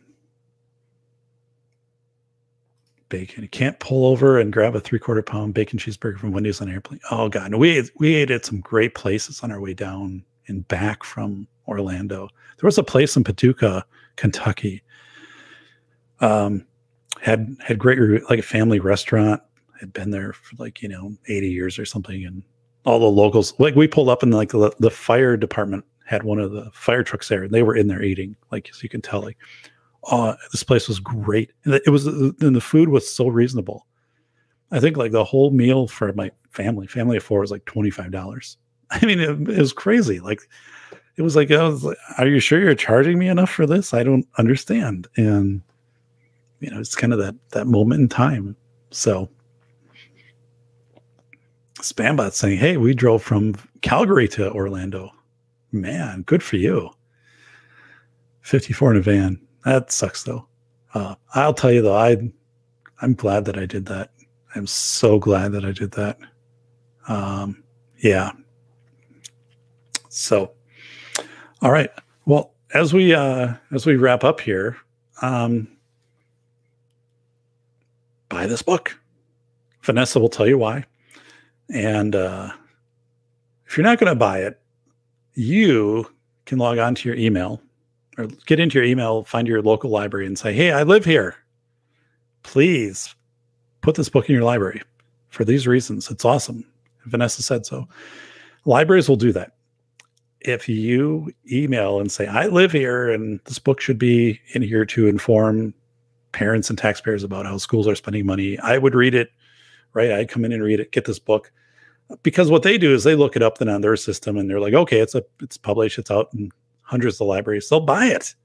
They usually won't like try to negotiate you down or anything.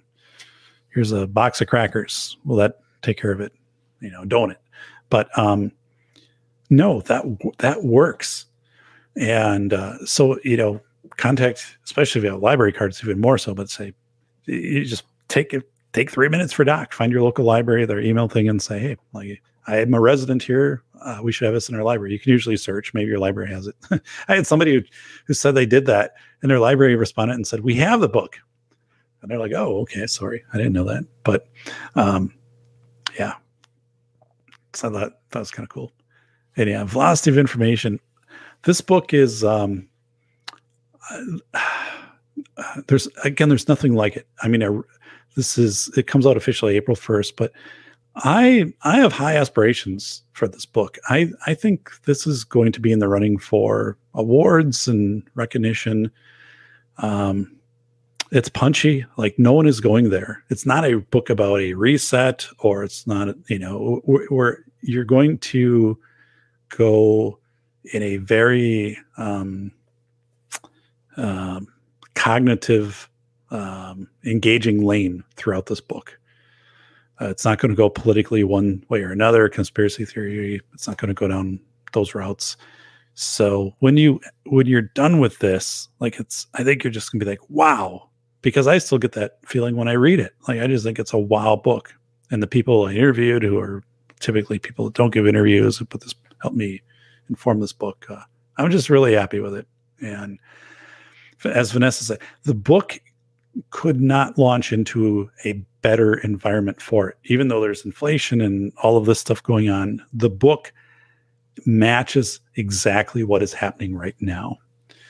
And that is priceless. Um, and yeah, it, I mean, it's a book where you will go back and you'll read it uh, six months later and it, it will resonate a little differently with you. You'll pick some things out and it will always be relevant. So Bacon said, Man, my local library moonlights as a temporary homeless encampment.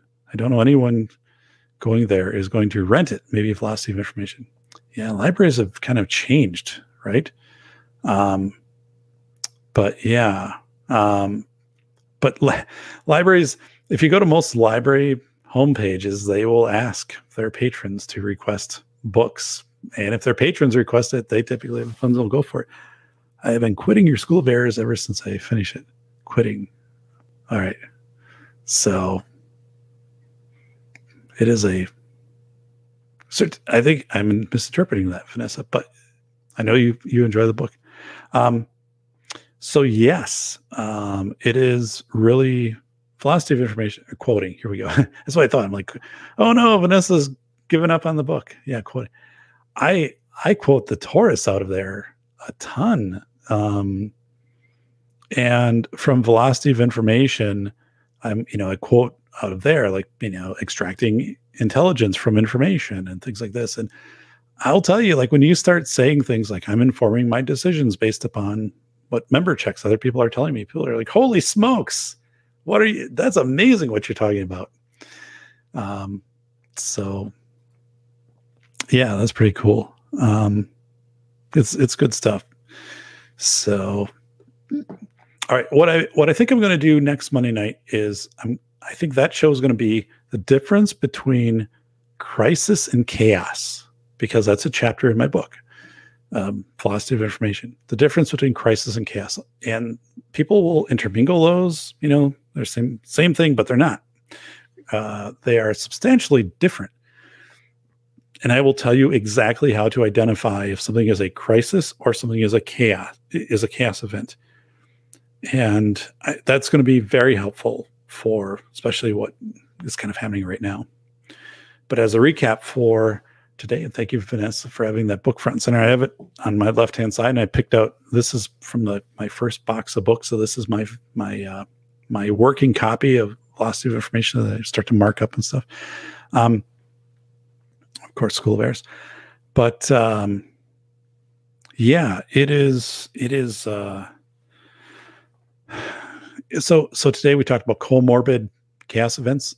So think of chaos that goes on for 90 days, Great Depression, um, the dust storms, you know, the 1930s, uh, the pandemic, inflation, um, civil unrest, and now international conflict.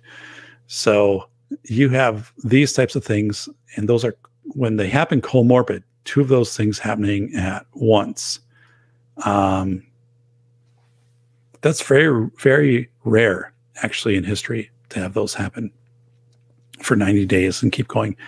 And when those happen, people usually do crowd in behavior, which I wrote about and kind of shut down entrepreneurial spirit. Like you're not seeing new businesses start up, or at least as many as you thought. People aren't going to school to get advanced degrees. They're not kind of changing jobs, these types of not taking vacations, whatever it could be, um, because they don't think things are getting better, especially now when you enter the second wave of a chaos event. So people are going to cut back. They're spending a ton. And we're going to see this kind of ripple through you know, when you when people feel that that's no longer transitory, they'll start to, you know, start their own business or take on, uh, you know, do vacations or do some of these things again. But we're not there, and uh, we're yeah, we're we're pretty far from that right now. So people are just really cocooning in, and it's one of these things. If it if it continues to happen for another year or two, is it's really going to hammer the economy and just kind of the psyche of people. It's going to wear people down.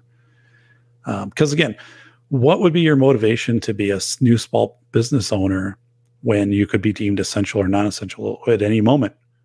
Or if your, you know, uh, business could be hammered by inflation, or suddenly now your your cost to you know ship things has gone up fourfold or something like that. I mean, people aren't going to deal with that. Um, so we don't have any stability. I, I think it's going to happen. I think stability will come back maybe after midterm elections or maybe I think 2024 would be like the the point. And if it if it wouldn't happen then then ouch, then I think we're in trouble. But all right. Well everybody, I appreciate um I appreciate all of you.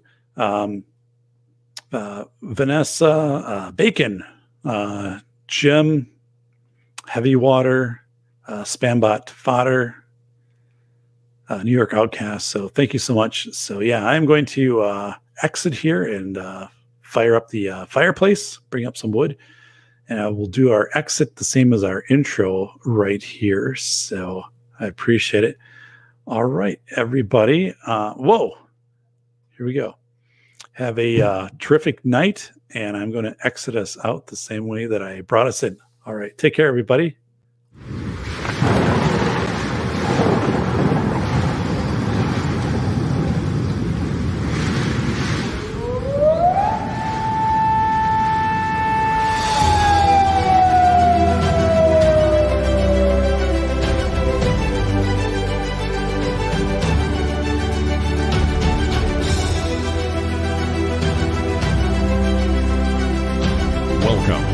Safety Doc Podcast with author, radio host, and nationally recognized safety expert, Dr. David Perrodin. Join us each week as we discuss the best and most bizarre practices in safety preparation and crisis response.